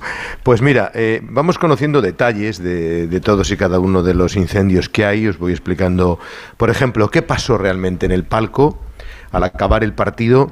Al parecer, en, en la prolongación del encuentro, eh, hubo varios aficionados que increparon a la porta. Algunos de ellos se acercaron mucho a la barandilla presidencial y, bueno, entre otras cosas le, le dijeron que esto de perder traerá consecuencias, que qué decisión estaba tomando, que era una vergüenza lo que estaba haciendo el equipo, que vaya alegría que habían devuelto, que habían venido a dedicar los mejores años de su vida. Bueno, el caso es que eh, le increparon constantemente. Y eso es lo que de verdad encendió a la porta. A la porta los que le vieron dicen que estaba rojo de ira en la cara, eh, se marchó para adentro muy rápidamente y con una mano golpeó una mesa en la que dicen cayeron varias bandejas de, de canapés, ¿no? Eh, le intentaron calmar y le dejaron tranquilo porque sabían que, que estaba muy ofuscado, muy enfadado. Maldecía y criticaba a los servicios de seguridad que entiende no estuvieron a la altura de las circunstancias y permitieron que estuvieran muy cerca de él los aficionados y le increparan con una situación que para él fue bastante incómoda. Eh, posteriormente bajó a, vestuarios y estuvo charlando con, con Xavi, al que le pidió que arreglara la situación de una vez por todas, pero dicen que de momento en ese pequeño cónclave que mantuvo al final del partido con su guardia de corps pretoriana, eh, han decidido, por supuesto, no poner en duda la continuidad de Xavi, que no está en entredicho, pero evidentemente sigue habiendo, como os decía ayer, una fecha clave y es el partido del Diego Armando Maradona que se va a jugar el próximo martes, el próximo miércoles, miércoles en, en Nápoles. De momento, para el golpe Xavi, pero crece cierta, mm, cierto malestar y desde luego el presidente lo mostró con ese enfado. Abandonó las instalaciones al filo de la una de la madrugada, acompañado de, de su chofer, Eduard, de Alejandro Echevarría, de Deco, y se marchó, como te digo, con, con la cara de, desencajada del, del, impacto que había sufrido. Ese es uno de los, de, la, de los frentes abiertos en el día de ayer. Y el otro, que, que fue apagando poco a poco de Deco, mm. con sus declaraciones en la revista Nacer do Sol, bueno, pues eh, esta mañana a primera hora, a petición del propio Deco, pues ha desmentido la propia revista. Dice que la frase pronunciada por Deco en la entrevista necesita una aclaración y que no es decisión ni voluntad de Deco cambiar el método ni el paradigma, pero que fue Xavi quien señaló que ese cambio con su salida. Ellos dicen que eh, la frase es que eh, el método está agotado y que hay que eh, romper con el pasado, es más que nada una frase de Xavi y que no dice que Deco quiera cambiar el estilo. Piden disculpas y se amparan en una mala traducción o una mala redacción que en ningún caso imputan para... hablan, el mismo idioma, por cierto, Deco, y el medio portugués. No se entiende, hablando en portugués, apaga y vámonos. Yo en, en, estos casos siempre optaría por publicar la grabación de la entrevista y así salimos todos de dudas. Sería más fácil, pero bueno. Gerard López, buenas noches. Hola Edu, Rocío. Buenas noches. incorporamos en una situación de crisis de nuevo en el Barça, de la que parece no salir desde hace ya... el día de la marmota es esto. Os damos, os damos mucha vidilla desde Barcelona, oh, Edu, Rocío, normalmente. ¿Qué te parece esto último a ti? El empate con el Granada, las consecuencias. Bueno, lo primero, el equipo descosido otra vez, sin soluciones. Lo deportivo es lo que no tiene eh, a corto plazo vías de solución.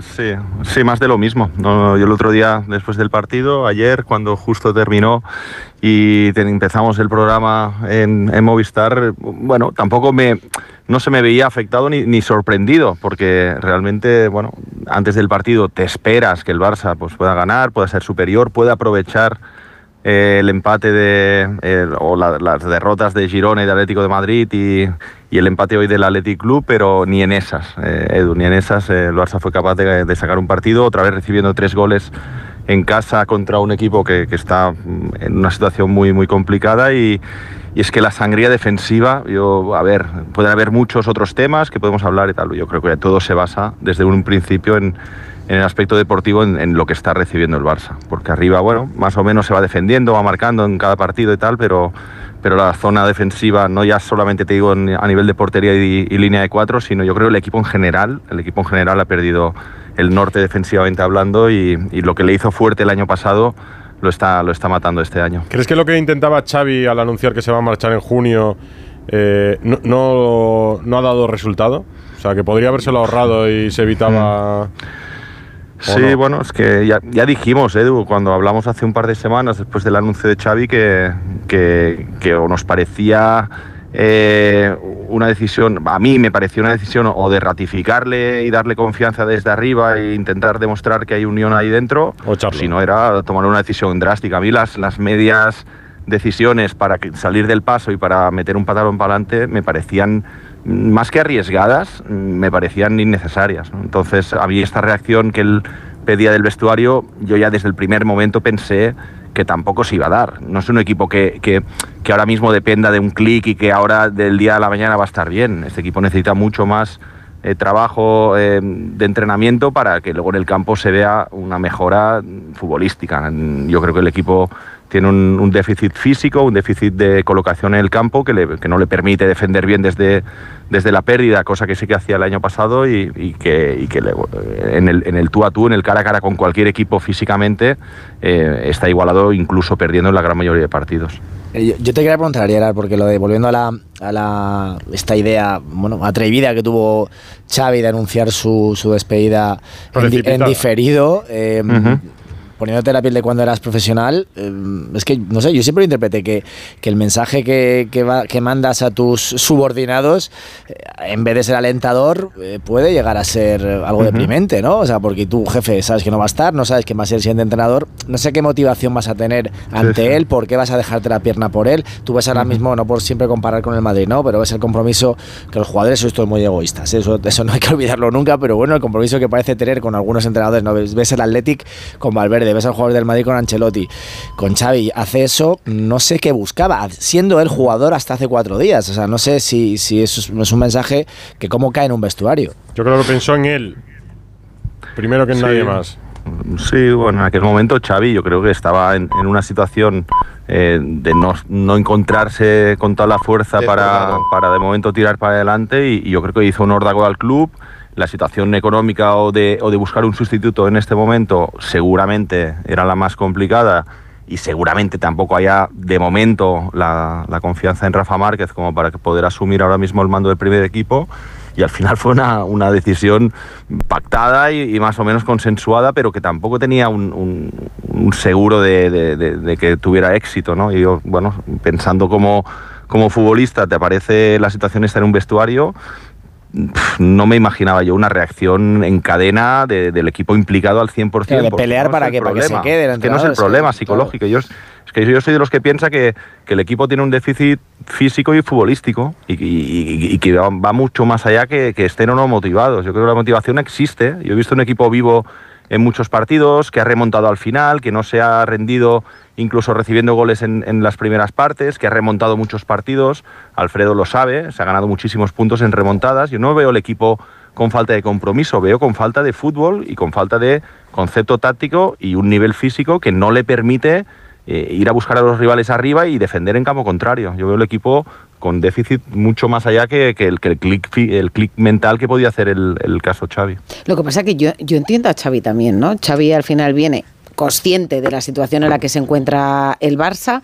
El año pasado gana dos títulos, uno de ellos la Liga, y este año, si el día que da la rueda de prensa para decir que se va en junio, se va, se va con una sensación de fracaso. O sea, fuera de la Supercopa, eh, fuera de todo. Sin embargo, él sabe que está ese partido del Nápoles, que pasas a los cuartos de final, no parece una idea descabellada pensar que el Barça puede conseguir eso.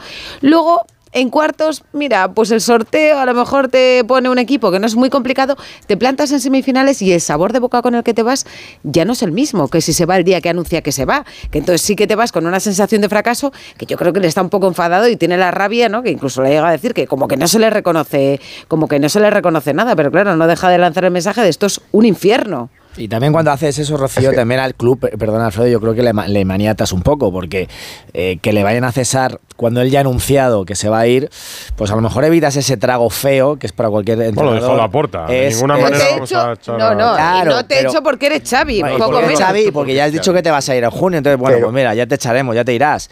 Que no te echo ahora en marzo, cuando si caes contra el Nápoles, ¿no? A, a Xavi que es una leyenda. Pero le ahorra al Es Barça que yo la ficha creo- del año que viene. Yo creo que eh, igual la gente se esperaba que el Barça cambiara la actitud, los jugadores, y la actitud es buena. Para mí es un problema de aptitud, de aptos, de, de calidad. Por eso creo que Xavi, sin decirlo, eh, viene a decir lo que dijo Kuman, es lo que hay. Y por eso se va. Él pensaba llegar aquí, mm, cambiar un estilo, con un molde de futbolistas que seguramente ni le han traído y los que hay pues no han podido, pero no olvidemos que, que ayer está jugando con ¿El quien está jugando. Yo creo que no del es un Barcelona problema. no es para ganar al Granada? Claro, Pero es que eso... Sí, eh, Alfredo, Esteban- por supuesto que es para ganar Granada, pero ten en cuenta que hay varios jugadores que juegan en primera red. Por supuesto que es para ganar Granada, pero seguramente la idea de Xavi eh, a, a medio y largo plazo era tener una plantilla para ganar la Champions. Y tú sabes, Alfredo, que con, con Rafinha, que es el fichaje más caro, eh, como fichaje más caro, como máximo exponente, es difícil ganar la Champions, porque creo que no es nivel top para ganar la Champions, sinceramente lo pienso. Y al final lo que te están sacando las castañas, entre comillas, del fuego, son gente que están jugando el año pasado o este año en primera red, y la realidad. Yo creo que no, no, no se dieron. los números de fichajes, chicos, y, y- y es que te salen 300 millones. en Pero eso no quiere decir que estén bien gastados, Gerard. ¿Y qué? Pero, Pero son no es- 300 o sea, que Yo puedo 300 comprar un millones, SEAT por 100.000 euros y Pero, no quiere decir que a lo mejor... Esteban, pero no, pero lo que te viene a decir es que, de que- que se ha invertido dinero suficiente como para que la plantilla fuera altamente competitiva. Y que rinda más esa plantilla con los nombres que tiene y lo que ha costado. Yo soy de los que piensa que esta plantilla está por debajo de rendimiento. Y Y allí el principal responsable, y siempre ha sido así, Esteban, y has estado en mil vestuarios, es el entrenador. Entonces, no, no, mira, mira, a mí me dijo Luis Aragonés una cosa que se me queda grabada de por vida. Antes Luis entrenaba lo que él quería y desde los años 2000 que entraron las sociedades anónimas, entrena lo que te ponen. Y creo que Xavi fue con la idea de entrenar lo que él quisiera y le han puesto jugadores. No creo que Joao Félix no creo, en un estilo. pero los, Oriol las Romeu no lo de quería. Ferran Torres, de Cundé, eh, estas Sí. peticiones, de Joao Cancelo, estas peticiones han sido del entrenador que Pero, por ejemplo, tuvo, Joao tampoco. Félix, Rafinha, que son los jugadores más caros que tiene la plantilla, ¿eh? que son los que te impiden ir al mercado, no creo que sean No, no, peticiones. Joao Ya, pero el lo que pasa no, que es no, que Joao la es una compara- cesión. No, y no, la no, comparación, por ejemplo, con Ancelotti, que estamos hablando que ha estado con seis, con ocho bajas durante toda la temporada, pues es- esto es lo que hay, tengo que torear con esto y sigue adelante. Pero eh, el propio Xavi, cuando empezó la temporada, después de ganar el año pasado, él mismo... eh, reconocía que tenía un equipo para más, o sea, su intención era un poco, el año pasado ganamos la liga, pues bien, con el unocerismo, pero Sí, este año ya, este año Rocía. pongo la guinda, Yo- y este Claro. año Sí, redondeo el círculo porque este año ya no solo vamos a ganar, sino que vamos a que vamos a jugar bien. No, pero ese O sea, es el debate, decir, si Rocío, tú, que- tienes, si tú crees que tienes una plantilla malísima, entonces a principio de temporada no digas, no, no, señores, yo este No, año ya voy a hacer es- lo que yo quiero hacer, que Claro. es ganar con ADN Barça. Yo creo, Alfredo, Pero- que a, pero a es que Xavi- es el Y ni lo uno ni lo otro. día, que había generado demasiadas expectativas y que a lo mejor él debió ser el primero prudente, de no ¿no? aceptar la presión que le pusieron decir no, podemos ganar la él. Bueno, claro, pero, pero porque también la directiva se la impone y él podía haberla bajado las pretensiones. Él dicho, siempre de optar a todos los títulos.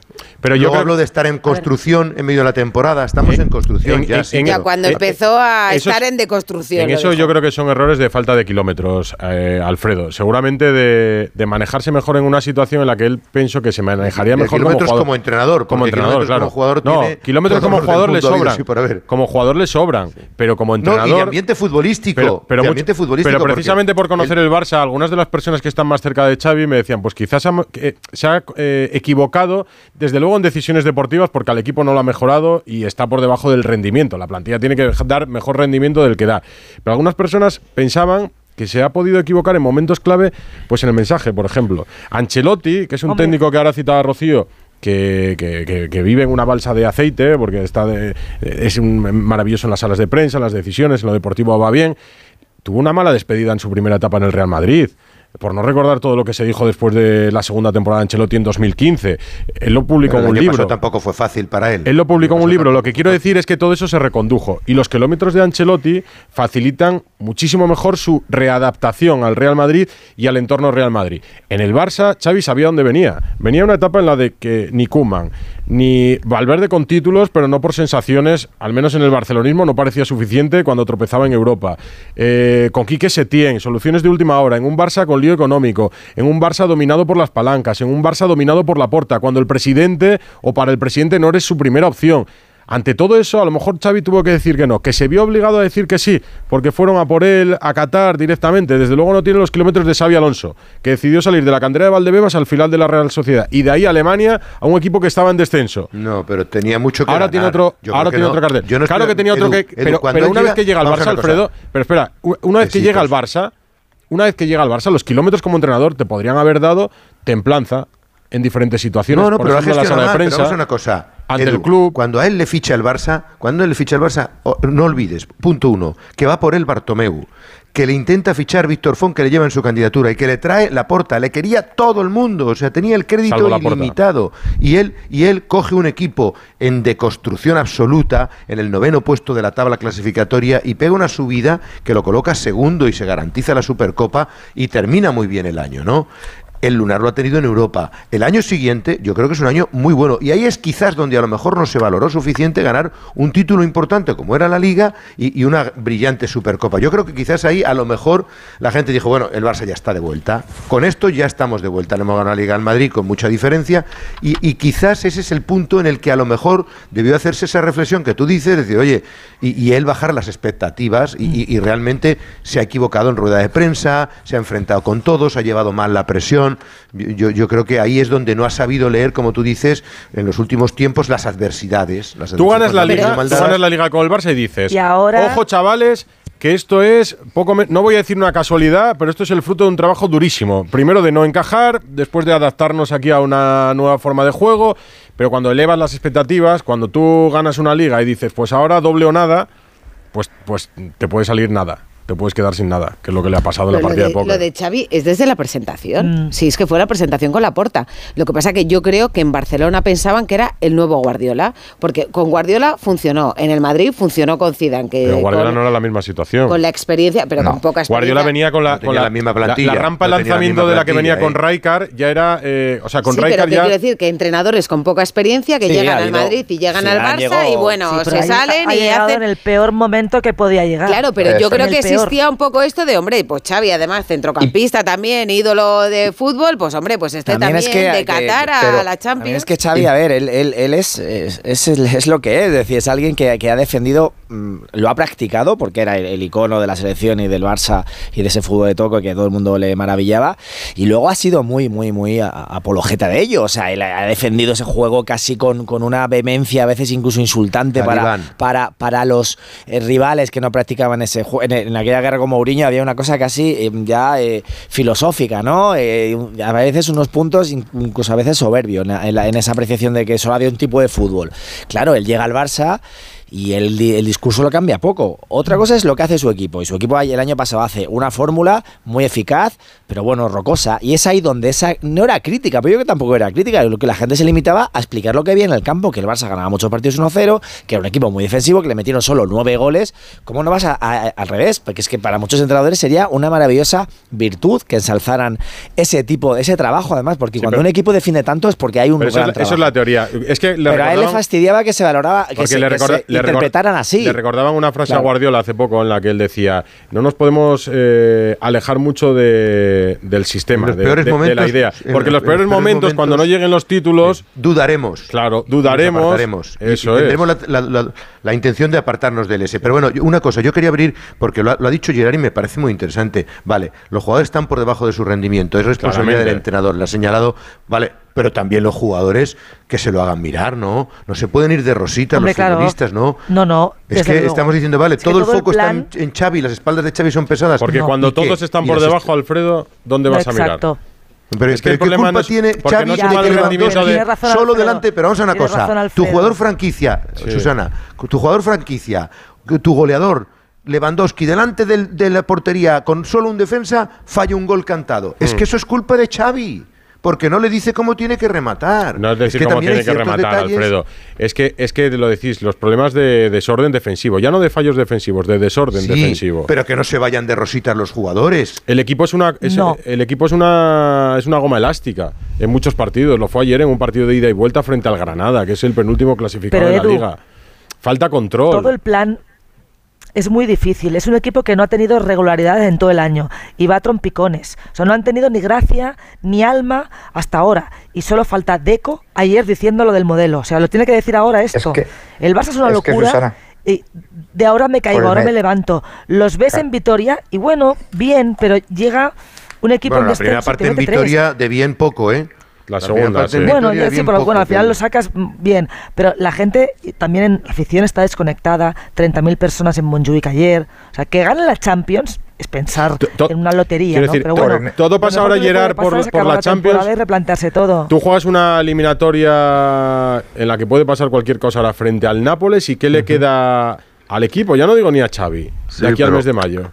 Pero es, verdad lo que dice Susana y antes eh, lo comentaba Rocío, eh, está la desconexión ahora mismo o el, desengaño entre, entre afición y, club que, que, incluso no veo esta ilusión de otras temporadas, llegado a este punto que viene otra vez la Champions en el mes de febrero, de decir, oye, vamos a poner todas las carnes en el asador. Eh, la sensación en Barcelona, Edu, es, bueno, el Nápoles está peor que tú, venga, va, eres favorito. Vale, a doble partido, con la vuelta en casa, un Nápoles que está también desmontado y que, y que está muy mal respecto al año pasado. Vale, la gente, eh, la, frase fácil en Barcelona es, vale, ok, pasaremos al Nápoles y luego te va a trincar el Bayern, el City, el Madrid, el Arsenal o el PSG. O sea, esta es la sensación que hay. Mm en Barcelona. Es decir, sí, sí, puedes pasar una, pero es que te van a reventar. A lo mejor es mejor ni, Pero es que eso es ni vivir la humillación en cuartos de final. Claro, es que el Barça lleva Esta es la desconexión de Barcelona que hay Lleva con el sin equipo. llegar a una final de la Champions desde el 15, creo. Entonces digo que han sido en la- en- con un Barça en condiciones, con Messi, hasta- y hubo tres o cuatro fracasos gordos, pues después de lo que ha sucedido el último año, pues Sí, entiendo que la gente está con esa.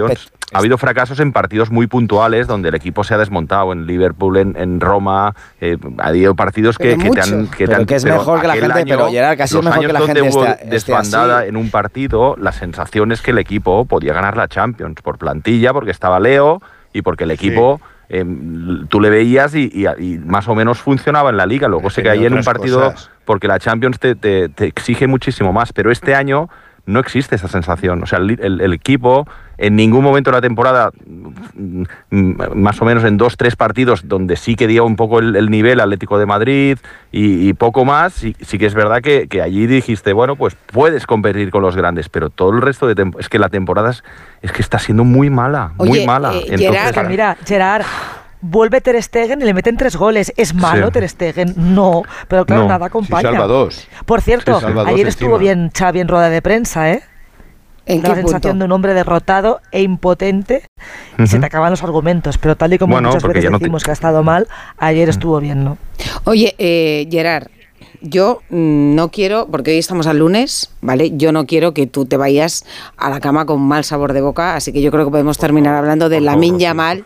¿no? favor. La Yamal, la Yamal Sí, yo creo que es la gran esperanza. sí. Que es- o sea, yo creo que Sí, está claro. creciendo Que muchísimo como claro. futbolista. Es el único Pobre. brote verde. Realmente ahora ha habido épocas que hemos hablado de la generación de jóvenes y tal, pero bueno, entre la lesión de Gaby, la lesión de Valde, el mal momento de Araujo, el Fermín, que no es un Mm. titular indiscutible, bueno, la, la irrupción de Cubarsí seguramente es el el primer buen, la primera buena noticia y la segunda sin duda es la confirmación o la consagración ya de un jugador que en muchos tra- tramos de la temporada fue suplente, mm, por delante estaba Rafinha, por delante estaba Ferran Torres, eh, no, no acababa de, de- de coger el sitio y que todos veíamos que era un chico que en cuanto, en cuanto se le dieran minutos y la confianza de la titularidad iba, iba a tirar la puerta abajo. Tiene 16 años, es increíble lo que está haciendo con su edad. Ayer Álvaro Benito comentaba, es el jugador con esta edad que más, eh, que más desequilibrio le he visto, pero no, no, no me vale la comparativa con Leo, porque ya veremos el tiempo donde lo pone al, al chaval, pero, pero es verdad que con esta edad, el, el nivel que nos está mostrando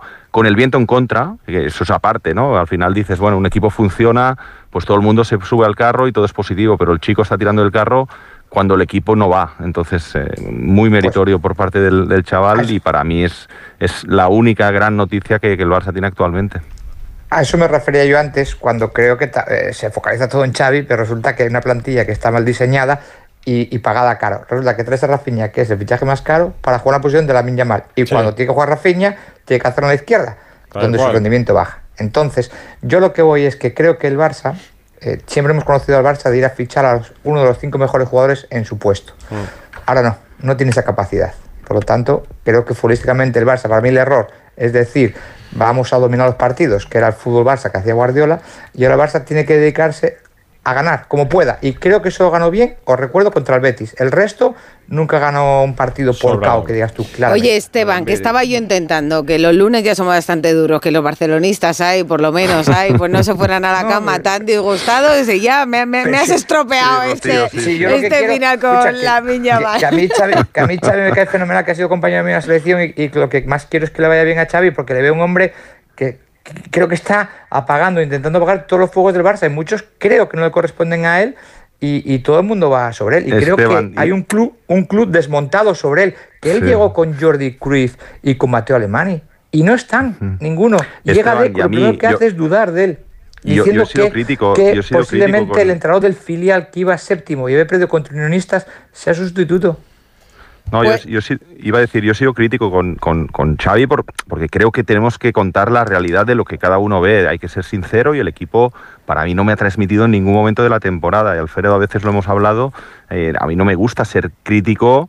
eh, porque al final parece que, que- que- que tengas un punto de, no sé, de resentimiento, de que quieres que las cosas vayan mal, y no es el caso. Yo creo que Xavi usted ha, ha vivido una, una realidad paralela a lo que todos en Barcelona estábamos viviendo, y creo que las ruedas de prensa le han, le han hecho daño. Yo creo que todos intentábamos mm, una crítica constructiva, muchas veces constructiva, no destructiva, pero la realidad que él ha intentado transmitirnos tampoco se, se, se, parecía a la realidad que todo el mundo veía. Yo creo que esto tampoco le ha ayudado mucho, le, Edu le, va a venir bien aislarse y, y, tomarse un descanso cuando acabe su etapa en el Barça. Gerard, Alfredo, mañana contamos más cosas. Chao. Un abrazo. Hasta Chao, mañana, buenas noches. Adiós. Radio Estadio Noche. Ay, es que el final de esta peli es tan bonito cuando ya está en el coche y le ve y está a punto de abrir la puerta, pero no lo hace. Es que en la vida lo importante es saber aprovechar las oportunidades. Hay coches que solo pasan una vez. Tu Citroën C3 desde 13.200 euros financiando y con entrega inmediata. Solo por esta vez y solo este mes. Citroën. Condiciones en citroen.es. Tengo la memoria fatal, se me olvida todo. Si te falla la memoria, toma de Memory. De Memory con vitamina B5 contribuye al rendimiento intelectual. Y ahora para los más mayores, de Memory Senior de Pharma OTC. El 60% de los adolescentes consume pornografía. Están utilizando la pornografía como un tutorial. No se dan cuenta de que lo que están viendo es ficción. Es un tema que nos preocupa y mucho, y por eso lo tenemos que hablar. Lo tenemos que hablar. Porno menores y manadas con Sonsoles Ónega. El miércoles en directo a las 11 menos cuarto de la noche en Antena 3. La tele abierta. Félix. Llamarle Tequi es quedarse corto. Su setup es high-tech, wireless y bug-free. No hay nada de su propiedad que no esté conectado al Wi-Fi. Lo último en tecnología, él ya lo tuvo hace 5 años. Pues para él, un león. Hay un SEAT que lleva tu nombre, porque con hasta 10 años de garantía, hay un SEAT para ti. Estrénalo con SEAT Flex. La tecnología está presente y transforma nuestras vidas.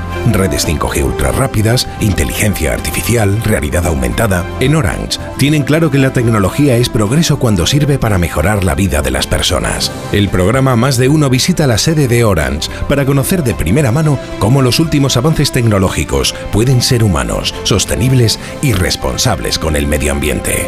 Te mereces esta radio. Onda Cero, tu radio.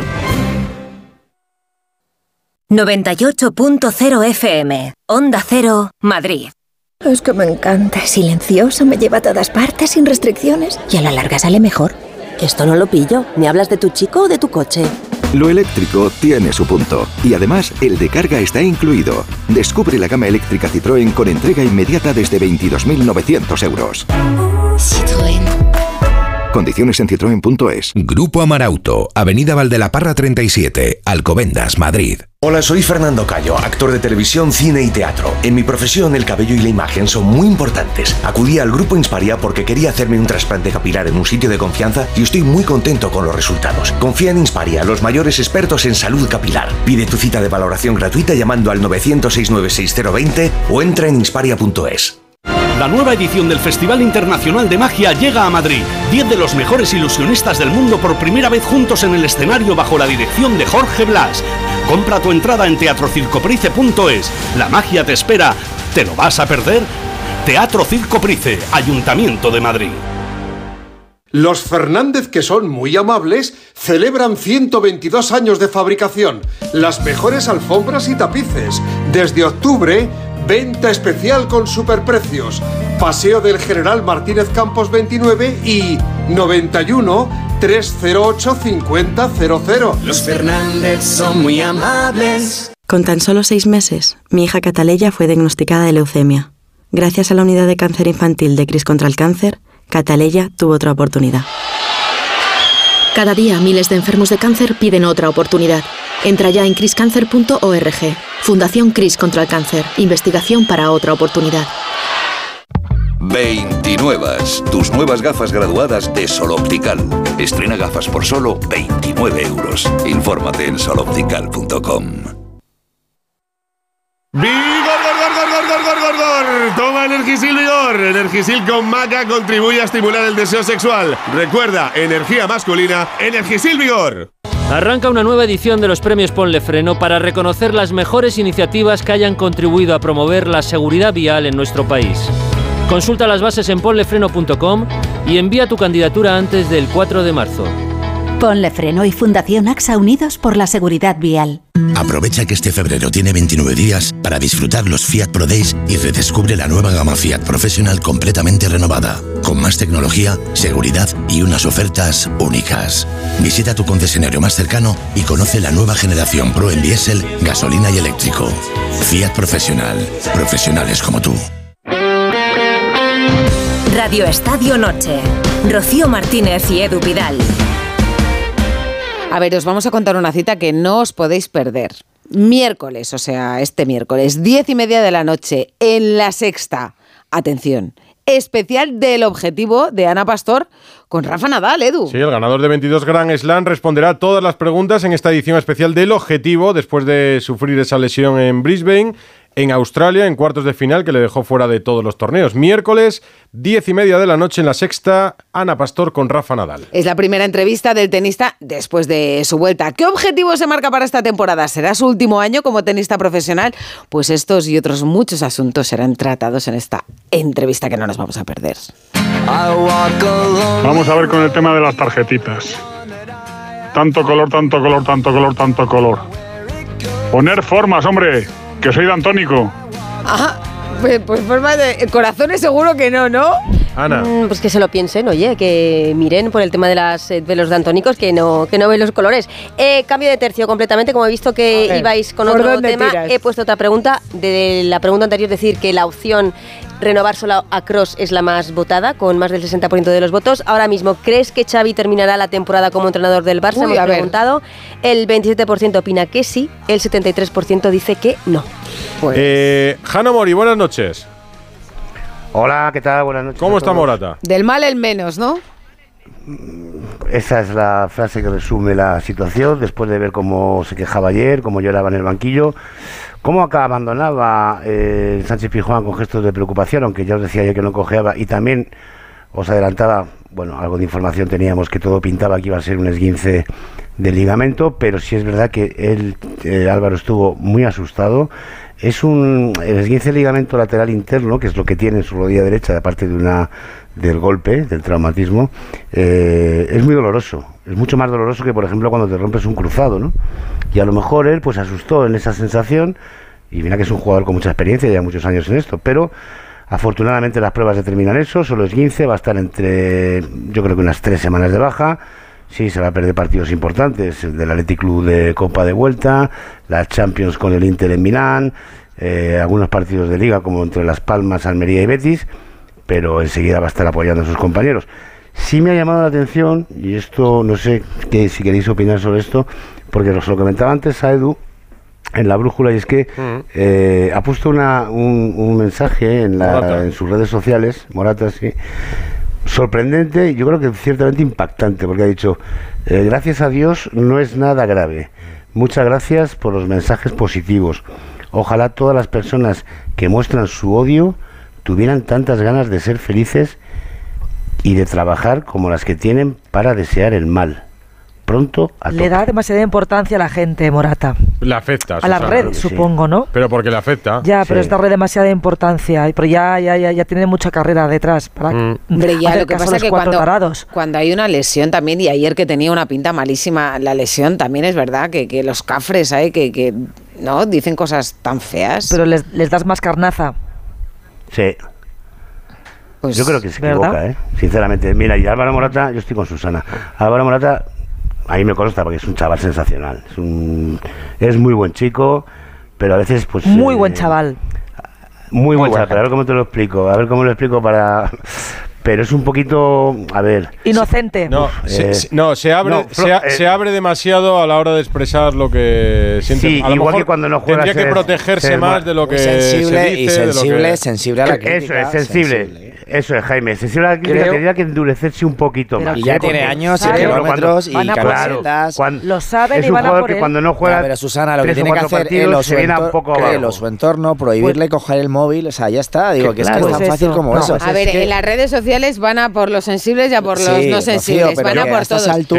lo que debería hacer Morata, porque ¿eh? yo también estoy segura de que Morata ha recibido muchos más comentarios positivos de ánimo que comentarios de café, sin haberlo mirado, ¿eh? Pero Morata, Morata que Rocío, mira, perdona, Esteban. Normalmente a quién contesta siempre, a los negativos. Tú el positivo nunca le das las gracias. Pues yo al revés. bueno, quiero decir, y dos cosas.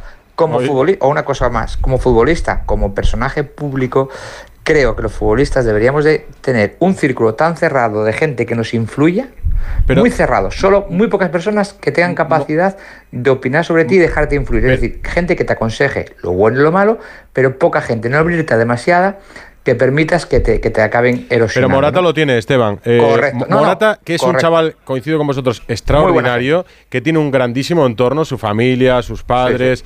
Eh, y, muy buen corazón. Que tiene muy buen corazón que siempre ha atendido a todo el mundo con una amabilidad extraordinaria. El mismo Morata se ha cerrado. O sea, Morata ya es más difícil llegar a Morata. Morata ya no contesta los WhatsApps como hace 10 años y es normal.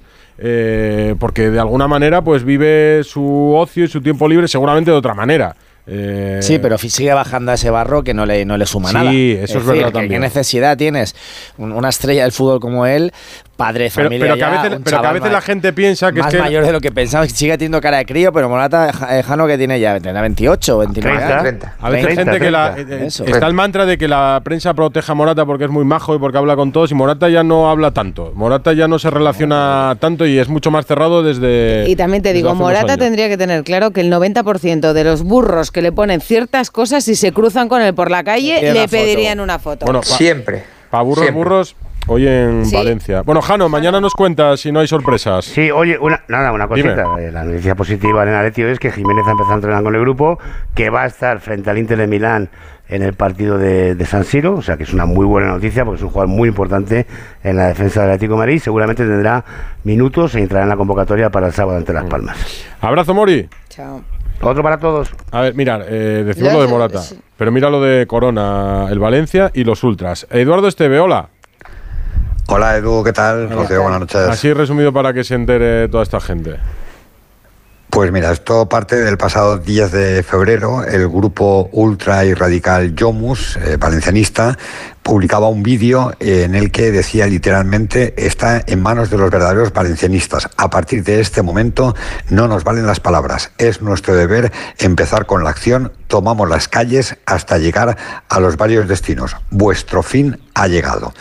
Y hoy han publicado otro vídeo en el que literalmente dice, Corona Bastardo, cada vez está más cerca tu final, no eres digno de este escudo, la dimisión es tu única opción, a las malas o a las peores, fuera del Valencia. El vídeo se trata de un grupo de, jóvenes con, con, máscaras, es decir, no identificados, que suben a un puente de la ciudad de Valencia con bengalas y ahí despliegan una pancarta con el con que dice literalmente Corona Bastardo. El Valencia ha reaccionado y lo que ha hecho ha sido un comunicado oficial en el que dice todas las críticas constructivas son aceptables, pero no se pueden tolerar actitudes violentas. Los insultos y la violencia en cualquiera de sus formas no tienen cabida en el fútbol ni en la sociedad. El club reitera su firme posición en contra de los grupos ultras y radicales. Les ha quedado precioso el vídeo. A los valentísimos encapuchados, eh, con estética ultra, vídeo nocturno, pancarta, bengalas. Mira, os ha quedado precioso, ¿eh? Y esa frase en las redes sociales, de verdad, muy lamentable. Creo que cuentan con la connivencia de muchos aficionados, que a lo mejor sin esas formas también atacan a, a Corona y a los dirigentes del Valencia de alguna manera. Sí, sí, fíjate, por desgracia yo estaba mirando el tweet. Eh, yo también lo he visto. Hablamos, eh, claro, pero es que hablamos de que tiene más de, de mil me gustas. Eh, para mí eso es preocupante. Pero y las contestaciones, las contestaciones al comunicado del Valencia, porque tú puedes ser muy crítico con la propiedad del Valencia, pero lo que no puedes hacer es aplaudir que un grupo de cafres llamen bastardo a un trabajador del club. ¿Por qué es un trabajador del club? Porque a lo mejor todo el mundo tiene unas condiciones de trabajo ideales donde todo el mundo tiene la libertad de hacer lo que quiera y no tiene ningún condicionante. A ver, yo creo que eso es lo que lo que creo yo que puede pasar también, que piensan que, que Corona eh, puede hacer y deshacer en el Valencia fichar todo lo que él quiera. Y que eso lo puede hacer todo el mundo en todos los clubes de fútbol. Yo, separaría el insulto, la falta de respeto, la amenaza, absolutamente. Oye, mira, está Esteban, que es íntimo amigo de Corona, y a lo mejor me cuelga por decir esto, pero una cosa es que no estemos de acuerdo con Corona y otra que hagan lo que han hecho los ultras. Es decir, yo sí pienso, yo sí pienso que Corona, que, que le hemos, hemos coincidido con alguna vez y es una persona exquisita en el trato y tal, es eh, un figurante en manos de la propiedad del Valencia. eso es así. Pero cuando el Valencia pone un comunicado... tiene las manos completamente atadas y no puede hacer lo que seguramente le gustaría hacer. Pero cuando el Valencia pone un comunicado condenando esto que hace un grupo ultra,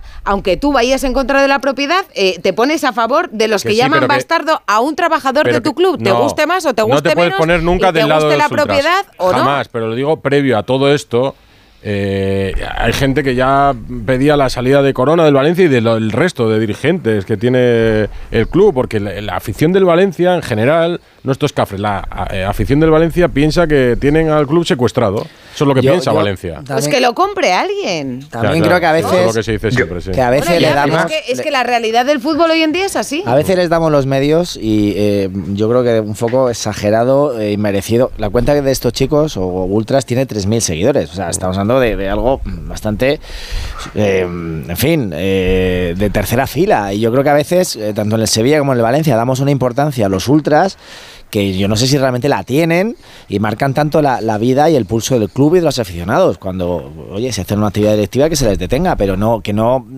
traten de, representar a nadie más allá que a ellos mismos y de mala manera, ¿no? Yo creo que a veces deberíamos pasar de, ellos. En fin, esto es lo que pasa en Valencia.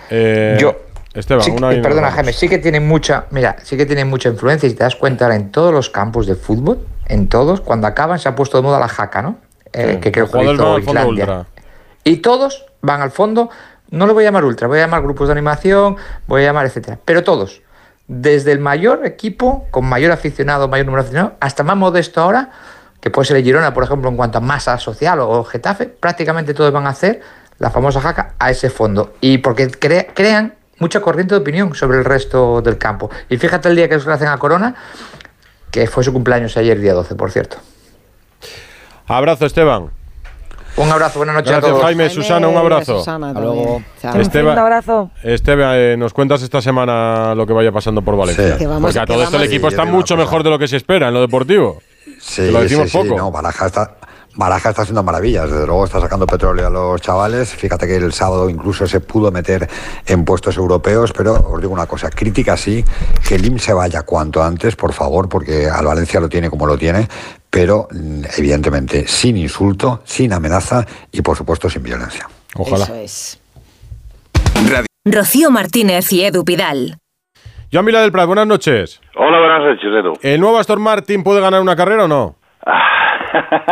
Una Ojalá tuviera la bola de cristal para decirlo. Pero pinta bien, es majo, eh, está bien hecho. Vamos a ver, es una evolución del coche del año pasado. El coche del año pasado no era un coche que andaba mal. De hecho, encontraron algunos fallos que supieron eh, modificar y al final el coche era un coche bastante competitivo. Había un problema que era lento en rectas, había mucho, lo que nosotros llamamos mucho drag, ¿no? que es resistencia al aire, y entonces era un poquito más lento que otros coches en recta, y creo que esto es lo que han trabajado. Mirando el coche las, y las fotos que han salido, yo te diré que es un, han hecho un buen trabajo, un morro más eh, cortito, pequeño, redondo, más para atrás, los pontones, han trabajado básicamente en todo, las suspensiones y obviamente el suelo que es donde tienes la carga dinámica, que esto no lo podemos ver, ¿no? Pero esperanzas las hay. ¿Y cuándo se ve esto? Porque pues esto se va a ver eh, el día de la clasificación de la primera carrera de, Bahrein. Que es cuando supimos el año pasado que Alonso iba a estar cerca del podio. Primer fin de semana de marzo. El, sí, ahora van a Bahrein dentro de una semana y aparte, y aparten todos los eh, coches para allí, eh, estarán, rodarán tres días, eh, descanso y directamente para el fin de semana ya del, de la carrera. Entonces, allí es donde un poco se va a ver cómo los coches cambian, ¿no? Porque lo que vemos ahora, todo lo que son las presentaciones de todos los coches, posiblemente serán muy diferentes cuando estén en la parrilla de salida y posiblemente serán más diferentes en la siguiente, en la siguiente carrera. O sea, la, aquí lo importante es hacer un buen coche de base y tener la capacidad de evolucionar este coche de base muy rápidamente. Y esto es lo que quizás fue también un hándicap el año pasado. Esperemos que esto lo hayan superado. ¿Y las escuderías? Eh, ¿Cuáles ves? Eh, ¿Primera, segunda, tercera ahora mismo? Mm, pues eh, yo diría que Red Bull estoy convencido que va a sacar un buen coche porque tampoco han, han tirado todo lo que tenían, que iba muy rápido, y lo que han hecho es mejorar lo que tienen. O sea, yo creo que Red Bull va a estar allí. Ferrari siempre es una incógnita. Eh, parece que el McLaren también puede ir muy rápido. Eh, y Mercedes, yo creo, bueno, no estará, está un Hamilton, o sea, Hamilton aún lo tenemos para, para otro año con Mercedes. Y esto sí que ha sido un, shock para la Fórmula 1, que Hamilton el año 25 vaya a Ferrari, esto es eh, fuerte, porque deja un espacio, un asiento libre que es, eh, es un caramelo tremendo. Pero se ha ofrecido, me ha sonado un poco a que se ha ofrecido Fernando Alonso diciendo, oye, soy el único campeón del mundo que va a quedar libre. No, ¿eh?". no, él no creo que se haya ofrecido, pero lo que estoy convencido es de que sí se está hablando. Porque aparte han salido unas fotos de Toto Wolf con ah, eh, Flavio Briatore, almorzando en Monte Carlo y Flavio siempre ha sido un poco la, mano derecha de, Fernando, o sea que en este sentido eh, seguro que se lo ha vendido bien a Toto. Y, es una oportunidad para Fernando, sería, estaría, estaría fantástico. Pero no sé si quieren esto o quieren eh, hacer que sea Russell, que sea el número uno, y ponerle a alguien que no le teque las narices. Bueno, volverás en el coche más bonito de la parrilla. Muchas gracias, Joan Pila del Prat. Estamos deseando ya que empiece la Fórmula 1. De, de ver que y de, de, a ver cómo suenan y cómo funcionan, porque hemos de pensar una cosa muy clara. ¿eh? El reglamento no ha cambiado demasiado. Hay pequeñas modificaciones, pero muy pequeñas y, este año todo el mundo se va a acercar muchísimo más, porque los que tenían más tiempo de tunelamiento han podido desarrollar el coche muchísimo mejor que los de arriba. O sea que vamos a ver un paquete de cuatro o cinco escuderías delante eh, importante, que puedan, que pueden estar haciendo podios o ganar carreras. Pues ah. mañana conoceremos además a Ferrari. Muchas gracias, Joan Vila del Prat. Hasta luego. Consejo de Paco Reyes. Pues estamos conmocionados por la muerte de Kiptum, el recordman de maratón. Alberto Hernández, buenas noches. Hola, muy buenas noches. Y así está el atletismo, ¿verdad? La verdad es que el inicio de 2024, finales de 2023, no, no está siendo demasiado bueno, la verdad. Estaba dándole un repaso ahora a, vuestra web, a, Soy Corredor Sí, y, veía todas las noticias que tienen que ver eh, con Kiptum, claro, es que son 24 años. Era eh, el horizonte de bajar de las dos horas en el maratón, los Juegos Olímpicos, la próxima maratón que tenía ahora en primavera. En Rotterdam iba a bajar ya, iba a intentar bajar de las dos horas, ¿no? Sí, la verdad es que se ha ido a ver. Se ha ido el mayor talento eh, de la historia eh, para correr 42 kilómetros. Ya vivimos una desaparición temprana, eh, una desaparición temprana, perdón, os acordaréis de Samuel Wanjiru, el campeón olímpico del 2008, desaparecido también a los 24 años, pero esta vez yo creo que, el talento de, de Kiptun era tremendo. Fijaros que ha pasado a la historia del atletismo en menos de un año. Eso no hay nadie que lo pueda decir. En tres maratones tres maratones, de diciembre de 2022 a octubre de 2023. Eh, el sueño de romper la barrera de las dos horas en un, en un maratón convencional ya era una realidad, estaba a menos de un segundo por kilómetro de, conseguirlo. Ya lo de Wanjiru fue una tragedia, porque recuerdo que se cayó, ¿no? Por un problema mm, familiar que había tenido, bueno, por no recordarlo, pero que esto fue un accidente de tráfico también, además, en la zona donde suelen entrenar todos los maratonianos keniatas. Sí, yo, yo conozco bien esa carretera. Es la que une Kaptagat, que para que os hagáis una idea es el, campo de entrenamiento de Liu y el Doret, que es la, mm. capital de, de, mm, Valle del Rift, que es donde, mm. bueno, sí, donde se concentra prácticamente la mayor de la mayor totalidad de, maratonianos de, de primer nivel y es una carretera, bueno, la verdad es que no está en buen en buen estado y, hay bastantes accidentes de vez en cuando pues surgen noticias como, como esta, pero es verdad que, nunca relacionado con un atleta de, tanto nivel. Uno de los que ha reaccionado ha sido Kipchoge, que fíjate qué duelo nos vamos a perder en los Juegos. Sí, bueno, Kichove está bien que reaccione ahora, porque no reaccionó cuando le batió el récord del mundo, no le felicitó públicamente, eh, que es algo que siempre la gente del atletismo no, mm, no. no, no, la teníamos ahí bastante, bastante en cuenta, porque es verdad que Kichove es muy filósofo y muy flower power, pero a la, la verdad, cuando alguien te bate el récord, no, no fue capaz de, de felicitarle. Ahora, lógicamente, claro, estamos hablando de una cosa totalmente diferente, de una extrema gravedad, y tanto él como Joshua Chetegui, como Pierron, como los grandes atletas del mundo, Mofara, pues todos, lógicamente, se han, se han sumado a, al duelo. ¿Crees que hubiera bajado de las dos horas, Alberto? Sí, no tengo duda. Es que tal, y como, tal y como entró en Chicago, o sea, la, la, llegada a meta de Chicago, si estaba fresco como una lechuga, en 2.35. Claro, él tenía un don, el 2.35 lo vemos, que era capaz de meter 10 miles por debajo de 28 minutos, estamos hablando de un ritmo de 2.48, para que se haga la, gente una idea, ¿no? A lo mejor el que no están puesto en atletismo, correr a 20 por hora correr a 3, a 3 minutos el kilómetro. Mm.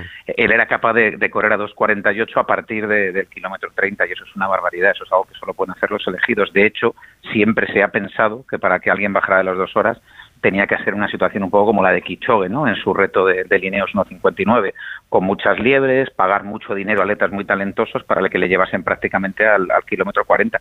Y eh, Kelvin Kittuin era tan bueno que no necesitaba eso. Yo creo que lo hubiera podido conseguir solo, como lo demostró en Chicago, podía haber bajado de las dos horas sin necesidad de, liebres a partir del kilómetro 30. Oye, mira, claro que eh, el Maratón de Valencia ha organizado ¿no? para el próximo maratón el, el millón de euros. Lo hubiéramos visto ahí otra vez.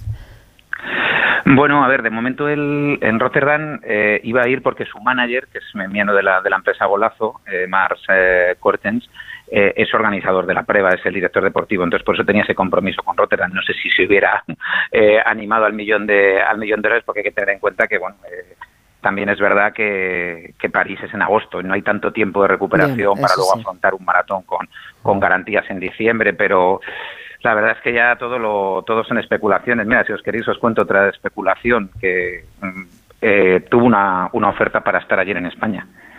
¿Ah, para estar el domingo en España, sí, tuvo una oferta de José Enrique Acuña, el director deportivo de la Media Matón de Barcelona, eh, se lo trasladó a su entorno y su entorno dijo que no, que estaba concentrado en pues entrenando en Kenia y por pues eso no vino. O sea, claro, pues cómo es el destino, ¿no? Dices, mira, si hubiera dicho que sí, igual hubiera salvado la vida. Oye, su padre ha pedido que se investigue eh, el accidente porque dice que habían ido dos personas a su casa, que, no se identificaron. Nosotros hemos intentado indagar un poco y la verdad es que parece más fruto de la, de la desesperación o de la Sí, del dolor. Al final es un personaje público y para que os hagáis una idea, eh, allí en el Dorel las cosas no son como aquí, ¿no? Que tú no puedes ir a la casa de un futbolista o a la casa de un tenista o a la casa de un jugador de básquet, ¿no? O sea, puedes ir, pero serías un loco de la vida, ¿no? Eh, allí cuando estás, el taxista que te lleva te dice que es vecino de un campeón olímpico. A mí me han ofrecido ir a casa de Manuel Corriera, campeón olímpico 800 metros. Mm, eh, me ha parado en medio de la carretera, como os lo estoy contando, eh, Jocelyn Jetkosgei, la ganadora ayer con récord de la media maratón de Barcelona y ganadora del Maratón de Londres, es decir, y, hablas con ellos tranquilamente, con lo cual es muy normal que la gente vaya a las casas y que la gente eh, pues tenga esa relación. Yo me imagino que el padre pues tiene dolor y, y no sé, a ver, habrá que verla, tampoco podemos hablar de más porque ya te digo que no hemos podido indagar muchos más, mucho más, pero me imagino que también es mucho fruto del dolor y del entender lo que ha pasado. Pues fíjate, tenía, tenía dos hijos, además con 24 años. Pues Alberto, Hernández, compañero de Soy Corredor. La verdad que, mira, todos estamos consternados y yo creo que los que hemos hecho alguna vez algún maratón, especial, mm. especialmente. Un abrazo, Alberto. Un abrazo a vosotros. Buenas noches. Radio Estadio Noche. Rocío Martínez y Edu Pidal. Edu, otra vez un entrenador español campeón de la Copa de Asia con Qatar. Y con Qatar otra vez. Tintín Márquez, mister, buenas noches. Hola, buenas noches. Y enhorabuena. Pues nada, pues muchas gracias. ¿Te ha dado tiempo a celebrarlo? Sí, hemos estado un par de días ahí con celebraciones y pues bueno, un poco como, poco como en España también, cuando ganas, pues sacan el autobús, este se da una vuelta por la, por la ciudad y la verdad es que pues estuvo muy bien, muy emotivo, muchísima gente en la calle, estaba muy contentos, la verdad. Porque repetir una Copa de Asia es muy difícil. Esto es llegar y besar el santo. Llevas dos meses como seleccionador de Qatar. Sí, bueno, estuve, lo cogí el 24, porque yo llevo seis años aquí en Qatar. Yo llevo seis años dirigiendo un club, de, entonces, bueno, pasó lo de Carlos Queiroz y, bueno, pensaron que, pues que yo conocía la liga, los jugadores, en tan poco tiempo empezamos a entrenar el 24 de diciembre y competíamos, empezamos a competir el 10. Pero bueno, partía con ventaja, ¿eh? porque conocía a todos los jugadores, los jugadores me conocían a mí, sabían mi, mi, manera de jugar. En fin, eso ha sido una ventaja, una ventaja. Pero bueno, muy difícil es ganar Copa Asia para Qatar es muy difícil. Claro, pero esto qué, qué significa allí, o sea, ganar dos Copas de Asia seguido. Buah, aquí imagínate, la gente estaba como loca. Además, después, después que del mundial, pues no salieron bien las cosas. Eh, pues bueno, la gente estaba con, muchas ganas. Se, se, ganó, la otra se ganó en Emiratos, esta se ganó en Qatar la gente se ha volcado muchísimo con el equipo. Hemos, el primer partido habían 88 mil personas, luego 60 y pico mil, o sea que la gente se ha volcado mucho. Estaban muy ilusionados con esta copa, pero para poner un poco en contexto, imagínate eh, para, para Qatar ganar la Copa de Asia. Eh, es como en Europa, imagínate que Malta o Luxemburgo gana dos veces la Eurocopa. ¿Qué dices? Oh, pues, claro, pues sí tienen mérito, ¿eh? Sí, tienen mérito. Es que dos las ha ganado aquí en Japón, Arabia Saudí, leí esta mañana. Eh, claro, es que ahí Corea. Está Corea, Corea claro, está Corea, claro, Corea, está Japón, está Australia, está Irán, está Saudi, claro. Entonces estamos comparando poblaciones de 70 millones, 60 millones, con una población de 3 millones que de Qatarí son 400.000. Entonces, claro, 400.000, si le quitas la mitad mujer, el niño, no sé qué, claro, te quedan muy pocas licencias de fútbol. Estamos hablando en un contexto diferente, pero en números parecidos. Mm. Tú imagínate que Malta o Luxemburgo hubiera ganado dos veces la Eurocopa seguidas. Pues vamos. dices, hostia, no, no puede ser, es imposible. Bueno, pues un poco así. Estamos hablando de otro fútbol de más nivel en Europa, pero bueno, aquí con selecciones potentes que luego van, van por ahí. España le costó con Japón, acordaros, en el Mundial. Sí, sí. Muy bien, ha sido muy bonito, la verdad es que ha sido muy bonito, muy emocionante. Y bueno, pues a mira, a mí ahora con 62 años me ha llegado esto, después de haber dado 200.000 vueltas por todos los lados. Pero bueno, al final el fútbol creo que ha sido un poco justo conmigo. Mm. Me ha devuelto algo de todo lo que yo también he estado por ahí dando vueltas. Bueno, te lo has trabajado. Eh, ¿Ahora qué piensas hacer? ¿Vas a seguir en la selección? ¿Vuelves al club? ¿Qué plan tienes? Bueno, estamos en eso ahora, estamos en eso. Todavía no hemos decidido. Mañana aquí es, festivo, es el día del deporte y bueno, nos hemos emplazado a esta semana para ver qué se decide, porque aquí el, aquí todo es del gobierno, todos los equipos, aquí no hay no hay socios, no no todos los, los equipos son del gobierno. Entonces pues no sé qué va a pasar. Vamos a ver. El club quiere que me quede, la selección estamos ahí, no sé. En, uno, en unos días se sabrá a ver, mm. qué, a ver qué hacemos. Oye, funciona lo español allí, ¿eh? porque fue Félix Sánchez Vaz quien ganó el anterior título de la Copa de Asia en Qatar. Sí, la verdad es que te digo una cosa, los, los, los españoles conectan bien con los qataris porque tienen un carácter también muy así un poco como los españoles también son son mucho de la risa también ¿no? Son, son, son gente que, que, tienes, tienes buen feeling con ellos, tienes buen feeling. Los españoles se llevan bien aquí con, con los cataris. ¿Qué cobra un futbolista en eh, Qatar? Depende. De media. Un futbolista de nivel gana dinero. Más dinero que en España. Más dinero que en España. Sí, un futbolista de, de un nivel importante gana más dinero que en España, sí, sí. Mm.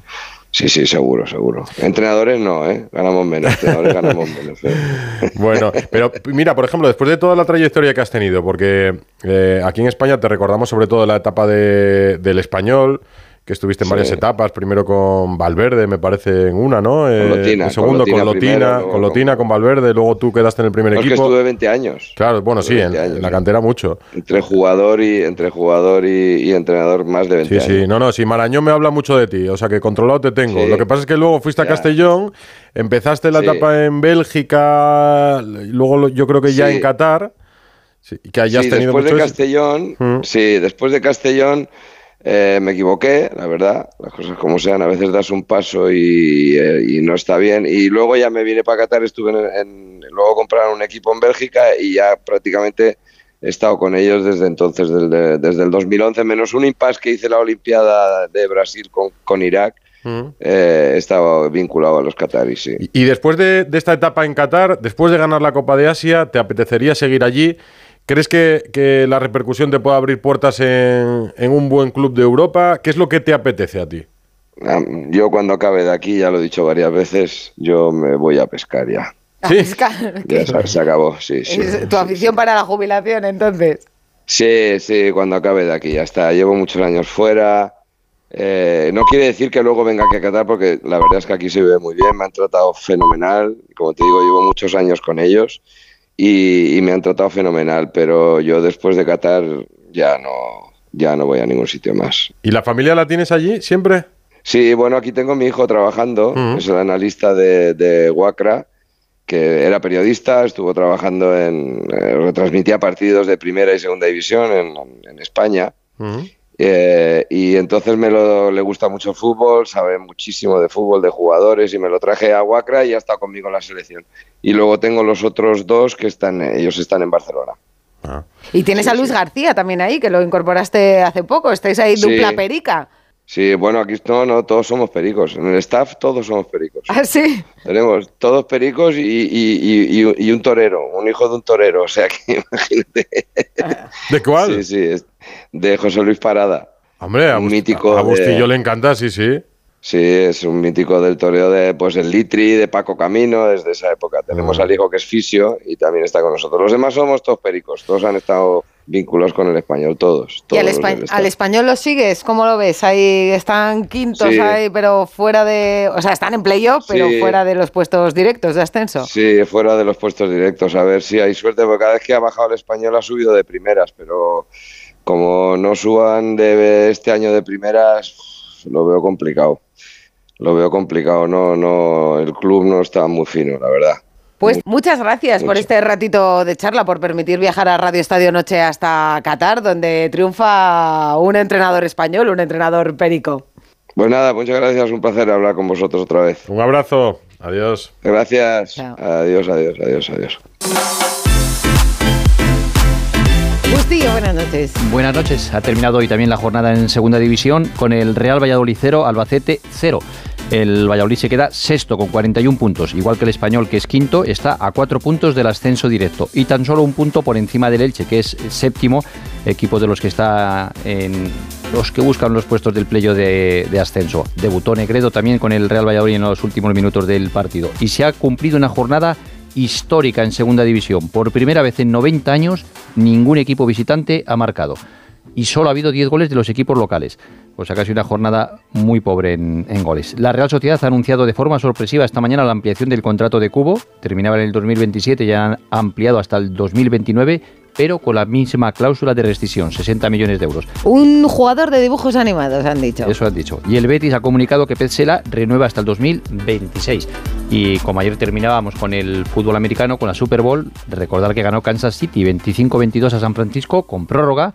Son campeones que revalidan el título, su tercer anillo en cinco años, con Patrick Mahon como estrella. Ha sido ganador de tres títulos y en los tres ha sido MVP, o sea que tiene 28 años, pero ya es leyenda en la NFL. Y la imagen, lógicamente, ese beso final de Taylor Swift con Travis Kelce, el jugador campeón, que es su novio además. Así que son los recuerdos que deja la Super Bowl con la victoria de Kansas.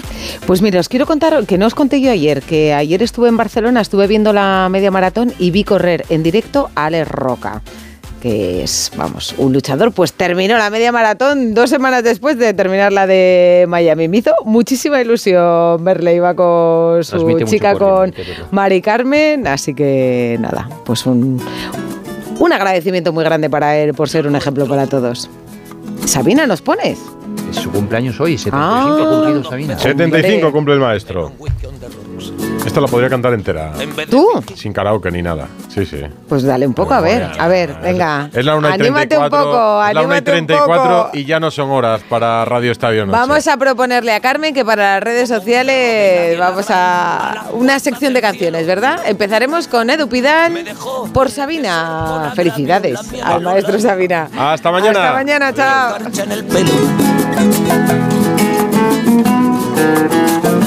Tenía razón mis amantes en eso de que antes el malo era yo, con una excepción. Esta vez yo quería quererla querer y ella no, así que se fue. Me dejó el corazón en los huesos y yo de rodillas. Desde el taxi y haciendo un exceso me tiró dos besos, uno por mejilla y regresé a la maldición del cajón sin su ropa la perdición de los bares de copas, a la cenicienta de saldo y esquina. Y por esas ventas del fino laína, pagando las cuentas de gente sin alma que pierde la calma con la cocaína, volviéndome loco derrochando la bolsa y la vida, la fui poco a poco dando por perdida. Y eso que yo, para no agobiar con flores a María, para no asediarla con mi antología de sábana fría y alcobas vacías, para no comprarla con mi Radio Estadio Noche, Rocío Martínez y Edu Pidal.